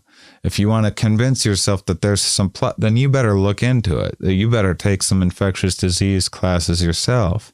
Understand what you're, or if you know more about virology than virologists do, or if you know more about medicine than doctors do, then the world needs you to become a doctor or a virologist and make change from the inside with that big 4D chest brain of yours. Um, and so if I seem frustrated, like you follow me on Twitter or whatever, it's, I'm, it's, I've just never experienced anything like this before COVID. It's like I, guess this is what cli- uh, climate scientists have had to deal with for um, a long time. inconvenient truths. People don't like hearing them, but because I didn't do much climate stuff, I just never saw uh, just how vile and gross um, people can be. So yeah, I, I think you just don't let people get away with uh, with this. I, I think you I think you don't let people just say whatever they want and say they're just asking questions and think they're smarter than everyone um, for peddling a bunch of vaccine nonsense or whatever else that's getting a bunch of people killed and getting and and making wonderful people like my my guest Graham lose uh you know, lose his passion for his job, for saving people. I mean, do people want every scientist and every doctor to not care about them anymore? Because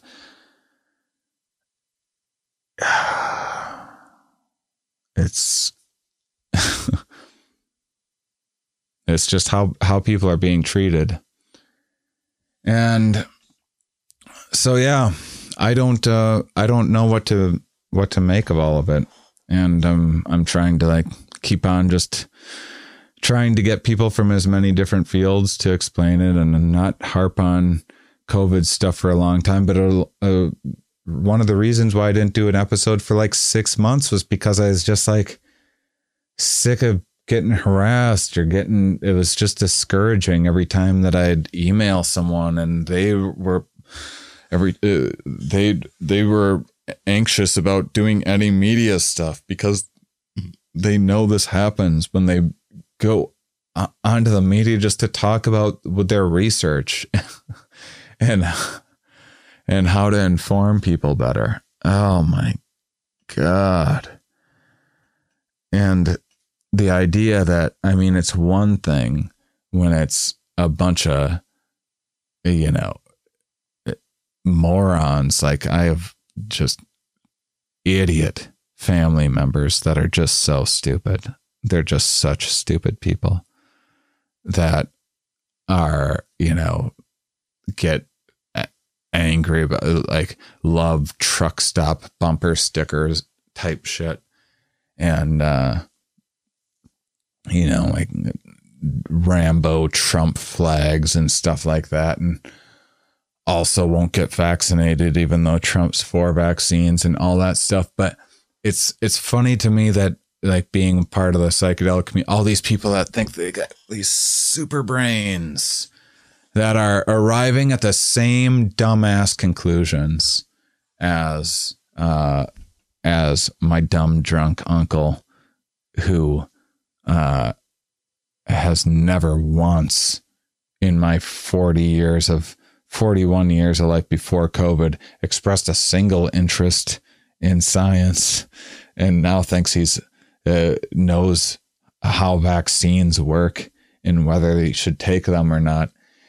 And all these all these conspiracy peddlers like Rogan and and Russell Brand and all these other people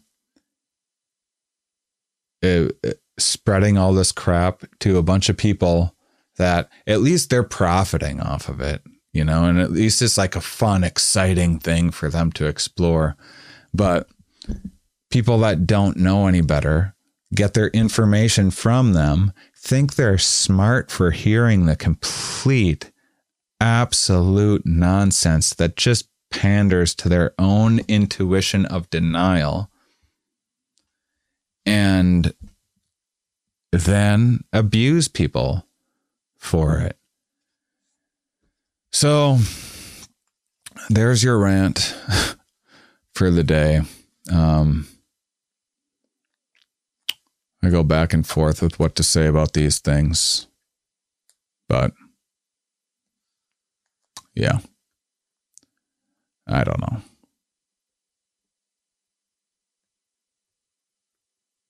Anyway, those of you that listen all the way to the end, you are, of course, my favorites.